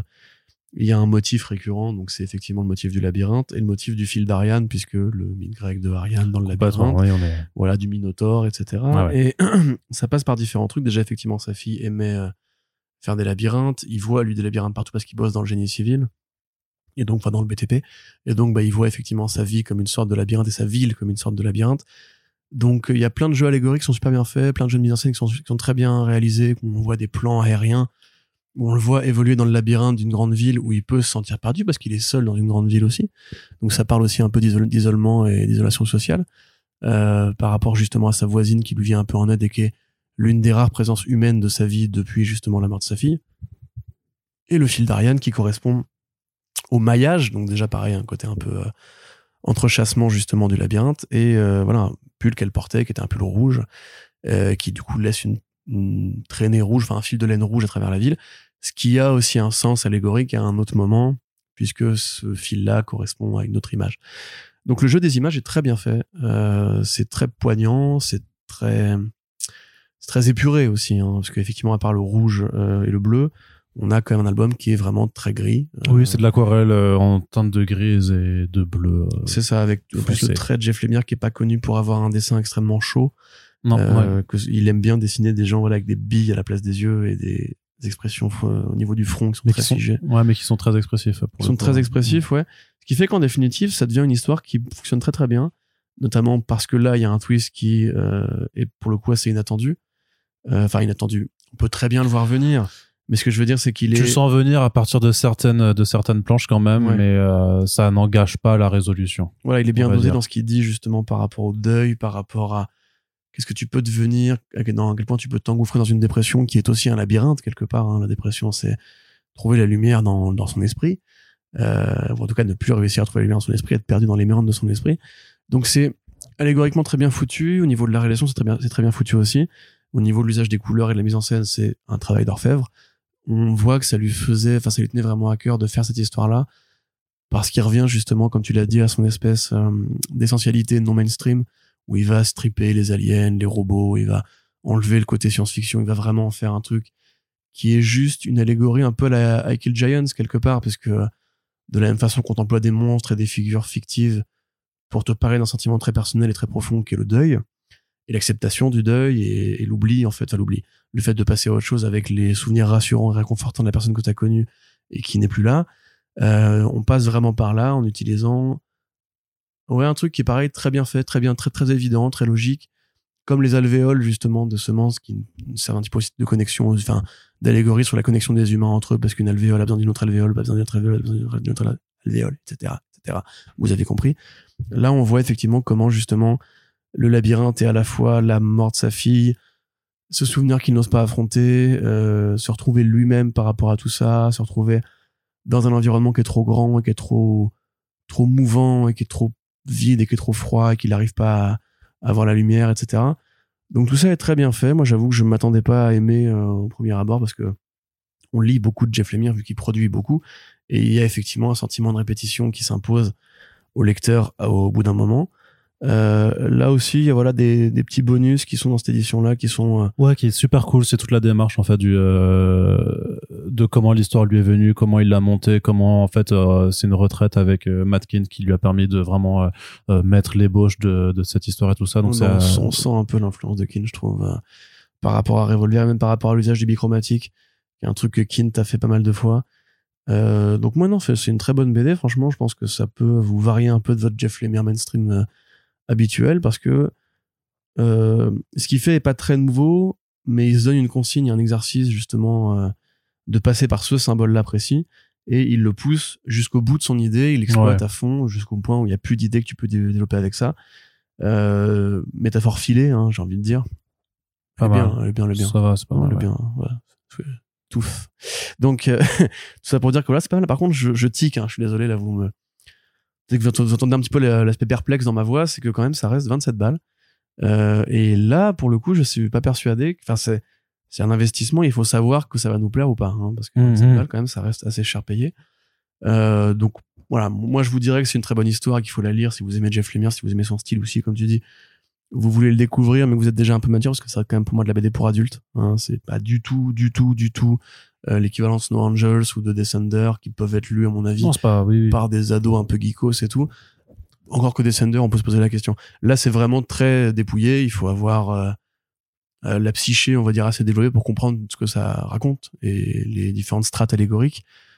Enfin, moi, je lirais pas ça à 14 ans, tu vois. Ah, Euh, tu vois ce que je veux dire. Je pense pas qu'il y ait des gens de 14 ans qui nous écoutent de toute façon. Si vous avez 14 ans et que vous nous écoutez, franchement, faites-nous faites-nous le savoir. Mais je pense que euh, non, je pense pas qu'il y ait des gens de moins de 18 ans qui nous écoutent, euh, hélas. Et sinon, voilà, bah, c'est très beau, c'est très bien, c'est très bon, mangez-en. C'est parfait. C'est des grandes, grandes BD euh, où moi, je t'avoue que je pensais au début me dire, euh, voilà, c'est, je me disais, je suis en terrain reconnu, je vois. Et en plus, euh, il y a, après, c'est vrai qu'il y a un moment où, euh, où forcément, tu vois certaines planches et là, j'ai commencé à faire, ah, ça va aller là-dedans. J'ai fait, mais j'ai pas envie de lire ça, en fait, du coup.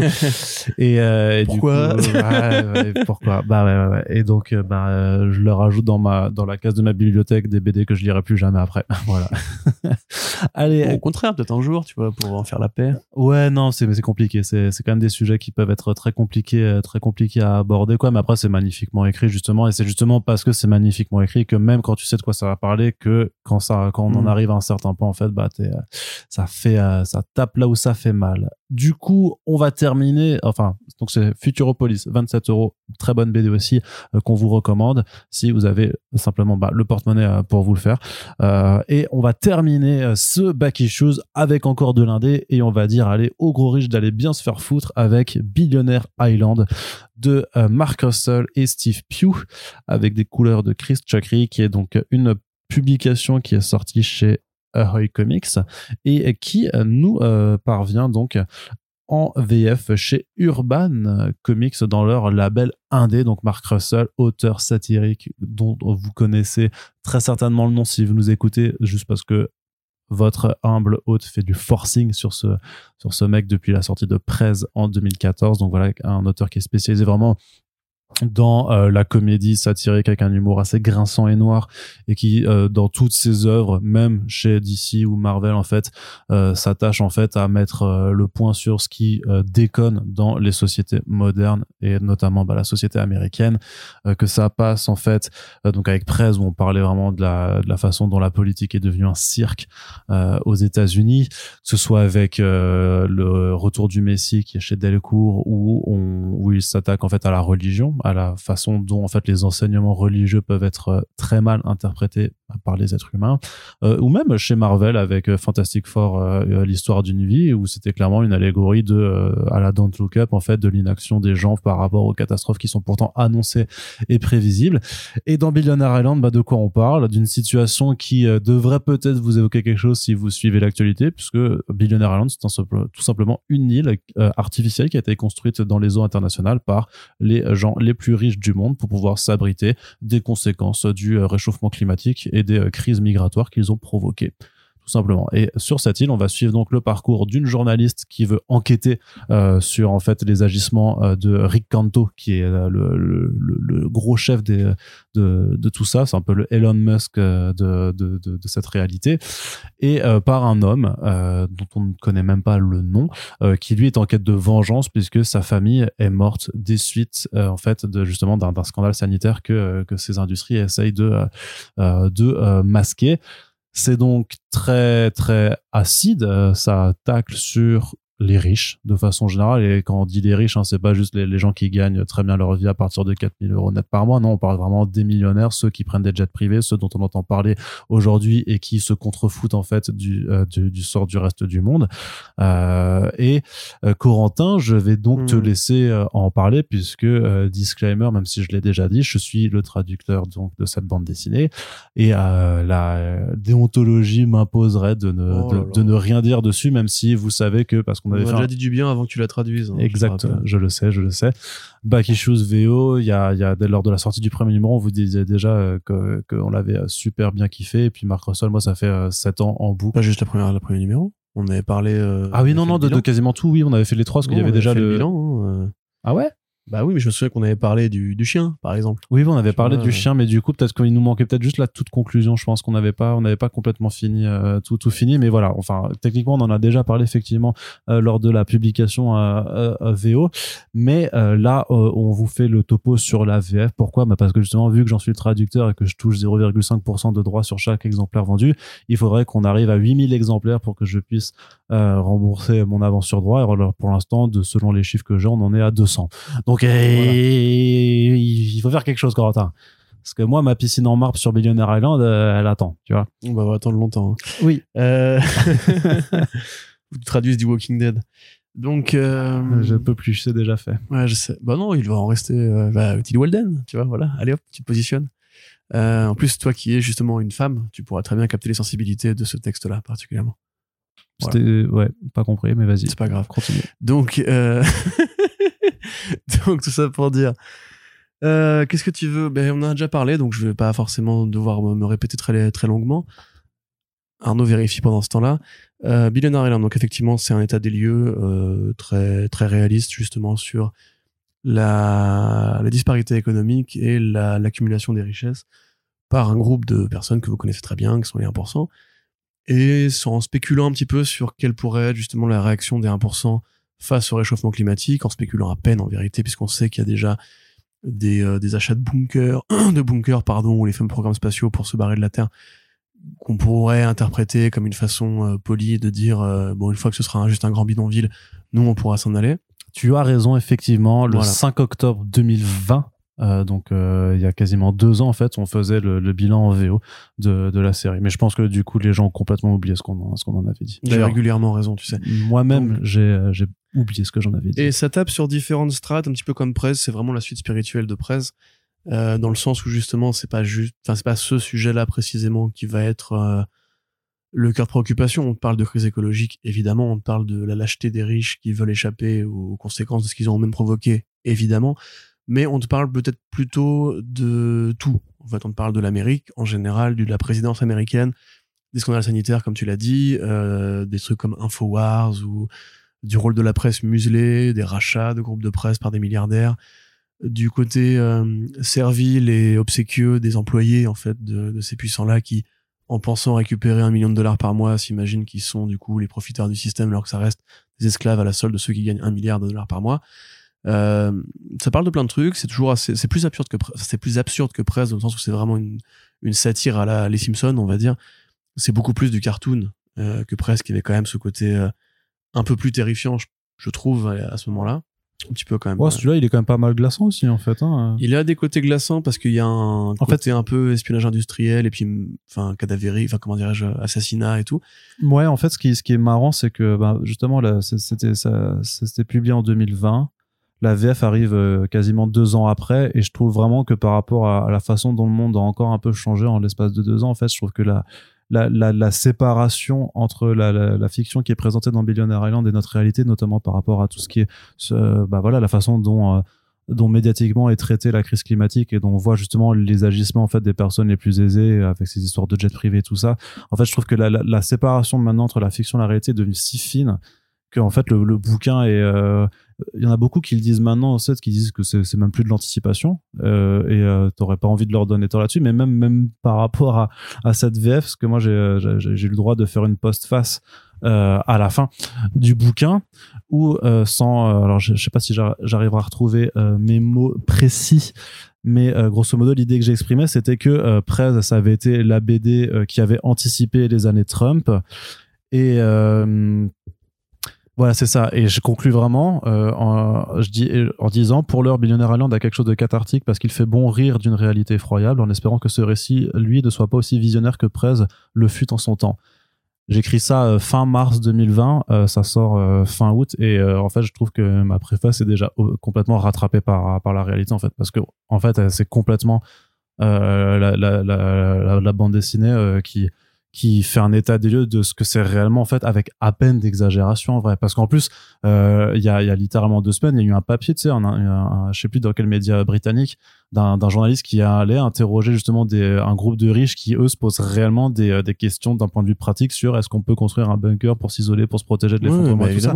et, et du coup t'as un rapport réactif fiction qui est Mais de toute si façon, fin, hein. euh, là où tu vois où il y avait le salon de l'effondrement là cette année, ah ouais enfin, le salon pardon du survivalisme, Du survivalisme, ouais. c'est bah, commun hein, comme c'est presque la même chose Voilà, et il t'expliquait effectivement les mecs qui vendent des bunkers sur mesure et tout, qu'en fait c'est souvent des gens qui sont plutôt aisés en fait qui vont les acheter. oui bah en même temps tu peux pas Euh, euh, oui, si non, mais- pauvre euh, tu vois, il y a, y, a, il y, a, il y a pas de programme euh, social ou national en mode euh, construisons un grand bunker pour, pour se protéger des, des inondations, des intempéries dans les pays qui sont, enfin dans les régions de France par exemple qui sont menacées par ça.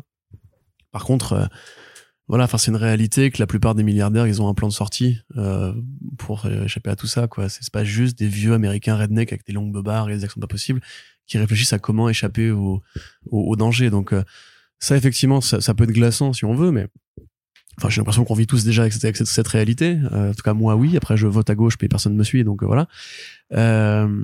Ce serait un très mais ça en ce moment, je vois, j'essaie de, de, me couper un peu de l'info politique parce que c'est de la lâcheté, hein, mais je je n'arrive plus à supporter en fait l'idée qu'on vit dans, ce monde d'abrutis. Euh, où justement au point où on sait tout ça, on a conscience de tout ça et personne ne fait rien. Enfin, il n'y a pas de, il y a pas de contre-révolution. Enfin, si, si, disons, enfin, disons que les gens qui, euh, enfin, que les personnes, les institutions ou les entreprises qui pourraient faire quelque chose te disent de porter des cols roulés et de, et de baisser le chauffage. Oui, c'est ça, voilà, 19 degrés, s'il vous plaît. Bref, donc ça pour dire qu'au-delà de ces petites euh, apartés politico-réalistes, euh, c'est surtout une bonne BD qui est bien écrite, qui est drôle, euh, qui justement, comme South Park, fait de la satire intelligente, ou comme les Simpsons encore une fois, et a vraiment ce côté, oui, cartoonesque avec de superbes idées à plein d'endroits, précisément sur des, des thèmes qui peuvent, bah, qui nous concernent tous. Donc limite, pareil, si vous l'avez déjà lu, bah, relisez-le. Et si vous l'avez pas encore acheté, c'est effectivement au-delà du fait de remplir les coffres forts d'Arnaud Kikou, euh, euh, il faut encourager Marc Russell en France, parce que c'est un très grand scénariste déjà actuellement, qui, on le sait, va faire une carrière importante dans les comics aux États-Unis. A scénarisé plusieurs fois déjà. Hein. Voilà, et qui sera intéressant de voir quelle va être la suite, maintenant qu'on a fait l'état des lieux de 2020, enfin 2019-2020. Euh, qu'est-ce qui nous attend à l'avenir, parce qu'il a quand même prévu, encore une fois, des trucs comme Trump et tout. Et s'il a effectivement prévu bah, le bunker flottant, peut-être que demain il va prévoir autre chose qui pourrait aussi être intéressant de savoir. ben ça, ça sera retrouvé en tout cas en VO puisqu'il y a, il y a la suite de Billionaire Island a été annoncée et euh, ça sort euh, là cet automne. Ça commence cet automne chez chez Ahoy. Ça s'appelle Billionaire Island Cult of Dogs où justement après la conclusion de là en fait le, le, fameux il y, a un, y a un fameux chien en fait qui devient un petit peu le, le leader du, du nouvel ordre mondial on va dire. C'est comme ça que ça a l'air d'être présenté. J'imagine que ce sera encore plus absurde euh, et que peut-être que là il va essayer d'aller vraiment le plus loin possible pour pas se faire rattraper par par le monde par le monde réel. En tout cas voilà c'est peut-être que le plus loin possible il y a plus grand chose à raconter après hein. oui, c'est sûr hein, c'est sûr par juste le fait qu'on va c'est une histoire de, de mecs de gens qui cherchent la bouffe dans les décombres euh, qui respirent avec des masques à gaz un peu, un peu comme ça. Ah, Donc, du coup, c'est Seeds. Hein du coup, c'est Seeds. en fait. Ça, en fait, c'est ça que Seeds, c'est la suite de Billionaire Island, en fait, euh, avec euh, voilà un propos un peu plus, un peu plus pessimiste. Mais donc voilà, c'est euh, quelque chose. Enfin, moi, je me rappelle très bien que quand je l'avais découvert, je m'étais bien marré, je m'étais bien marré. Je trouve qu'aujourd'hui on se marre un petit peu moins parce qu'on on aurait pu espérer que les choses, les choses un peu mieux. C'est toujours très difficile aussi de séparer forcément une BD de son contexte de parution et tout ça, mais je pense que c'est justement les œuvres de, de Mark Russell en fait. Faut bien regarder à chaque fois en quelle année c'était publié parce que je pense que ça c'est toujours un peu plus parlant en fait de, de voir parce que c'est quand même c'est un satiriste donc forcément lui ce qu'il fait c'est politique. De toute façon, c'est un regard vraiment sur ce qu'il voit et ce qu'il anticipe euh, à, très peu de distance au final. Donc c'est toujours intéressant de, de, relire et de se dire ah ouais mais il s'est passé ça après, oui il s'est passé ça en ce moment-là et ça permet d'avoir euh, une autre approche de la lecture. C'est vrai que j'ai vu des reproches parce que du coup je m'intéresse euh, pas mal en fait aux gens justement qui ont parce que moi j'ai pas un regard neutre là-dessus parce que bah, euh, non content de l'avoir aimé surtout quand on a 3 ans. Bah, d'ailleurs c'est un, débat que j'avais avec pas hors micro, mais avec euh, le, le comité des comics qui me disait, mais qui me disait avec son accent martien, il me disait, mais t'es con, euh, putain, tu l'as traduit la bande dessinée, tu es la, meilleure personne pour en parler, justement, pour dire pourquoi c'est bien tout ça. Ce qui, ce qui, ce qui se discute effectivement, mais euh, mais le fait est c'est que on reproche et c'est à toi que je te pose la question un petit peu au fait que les personnages en fait sont assez accessoires au final. Que en fait ce qui ce que la BD fait surtout c'est de décrire des situations de décrire un, de délivrer un propos. Mais c'est vrai que les personnages principaux la journaliste et bah, et, le monsieur en fait sont sont presque anecdotiques au final. Mais c'est un peu le principe d'une satire ça. Mmh. enfin, c'est pareil dans l'idiocratie c'est pareil à plein de plein d'endroits où on trouve de la satire politique euh, chaque personnage est une allégorie d'une figure sociale et la figure sociale en question peut ne pas avoir grand chose de plus à dire que euh, sa fonction essentielle tu vois enfin je veux dire dans South Park le moins de personnages secondaires c'est une allégorie. Tu vois, je veux dire, euh, Jimbo, le tonton de, de Stan, c'est l'allégorie du redneck. Monsieur Garrison, bon, c'est une allégorie de plein de trucs. On va pas forcément entrer là-dedans. Euh, Monsieur McKay, c'est une allégorie au départ du, du coin sauce euh, proviseur entre guillemets. Euh, chef, c'est l'allégorie du, du cuistot renois, tu vois. Enfin, à tel point une allégorie qu'il passe sa vie à acheter de la, saule, tu vois. Enfin, c'est dans le temps long après qu'on peut les développer dans les séries comme ça. Mais là, effectivement, la mission, c'est juste de dresser un état des lieux et de se foutre de la gueule de tout ça en mode genre, regardez le monde dans lequel on vit, c'est débile. Pourquoi on vit dans ce monde? Et pourquoi on accepte de vivre dans ce monde où effectivement c'est probablement aussi con que ça en fait, en poussant juste de 10% plus loin le cynisme que ça peut recouvrir. Donc euh, encore une fois, comme site, je pense que la, leçon à tirer de tout ça, comme presse d'ailleurs, C'est juste, bah, en fait, une fois que t'as fermé la BD, tu te dis, ah, dis donc, ce monde était bizarre. Là, tu as une sorte d'épiphanie en mode genre, mais en fait, c'est pas si pro, c'est pas si loin d'une autre. Et après, c'est à toi de voir si tu as envie de vivre dans ce monde-là et de faire ce que tu as envie de faire, euh, enfin, ce que tu peux faire surtout, pour que ça ne soit plus le cas. Donc, euh, moi, ça m'a pas choqué plus que ça. Mais après, j'aime bien l'écriture de Russell en général, donc euh, je trouve que c'était pareil dans Second Coming, c'était pareil dans Les Pierres à Feu, c'était pareil dans Prez, encore une fois. Euh, généralement, ces BD sont toujours des, des doigts d'honneur, tu vois. Donc, euh, Mm, mm, mm. doigts d'honneur, c'est pas forcément besoin d'être très développé. Très bien. En tout cas, c'est disponible chez Urban Comics pour la somme de euh, 17 euros. Et euh, bah voilà, bah, et à lire, à prêter, à découvrir euh, si vous en avez l'occasion, ne serait-ce que simplement pour euh, partager, propager même la bonne parole de, de Mark Russell, en espérant quand même que la suite arrivera en VF. J'aimerais bien pouvoir la faire, mais clairement, au vu des résultats de ce que je vois, euh, c'est pas vraiment forcément sûr que ça arrive, mais c'est pas grave, au moins on aura eu le premier volume par chez nous.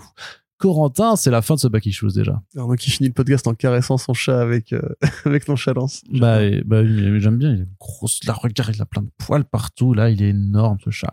Mais on n'est pas là pour parler du chat. on est là pour dire que c'est la fin du Back Issues. On espère donc que cette émission vous a plu. N'hésitez pas à nous dire si vous êtes allé lire euh, les BD qui ont été abordés ou si vous comptez le faire après nous avoir écouté parce qu'on sait parfois que euh, on parle d'une BD que parfois vous allez vous la procurer et sachez que ça nous fait juste plaisir parce que le but de ces podcasts tout simplement c'est de vous rendre curieux et de euh, vous faire lire euh, des BD. Voilà. Donc, Oui, euh, c'est si on ça réussit but du ça, c'est bah, complètement le but du podcast. C'est hein. vrai que c'est ça le buddy podcast. C'est complètement ça. Donc on espère que c'est le cas. N'hésitez pas aussi à nous soutenir tout simplement si vous voulez justement participer en fait à faire découvrir des bonnes BD. Ben vous pouvez partager ces podcasts partout où euh, vous le pouvez. Euh, N'hésitez pas si vous allez en librairie pour vous prendre une de ces BD, dites-le à votre libraire. Hey, j'ai découvert gna First Print. Peut-être que le libraire va se dire ah tiens je vais écouter. Peut-être qu'il va en parler à d'autres et que après voilà ça peut être un Le cercle cercle vertueux. un cercle vertueux. N'hésitez pas à faire cela. Et on vous rappelle aussi qu'on a une petite page Tipeee euh, si vous voulez nous soutenir et qu'on met également dans les back issues des, liens, euh, des liens euh, de commande chez nos partenaires et amis de Comic Zone, ce qui permet de soutenir à, à la fois la, une boutique de comics indépendante, le podcast et forcément les personnes qui ont été impliquées dans les travaux présentés. Merci en tout cas à toutes et tous de nous avoir écoutés. Puis on vous dit à très bientôt pour le prochain podcast. Salut Salut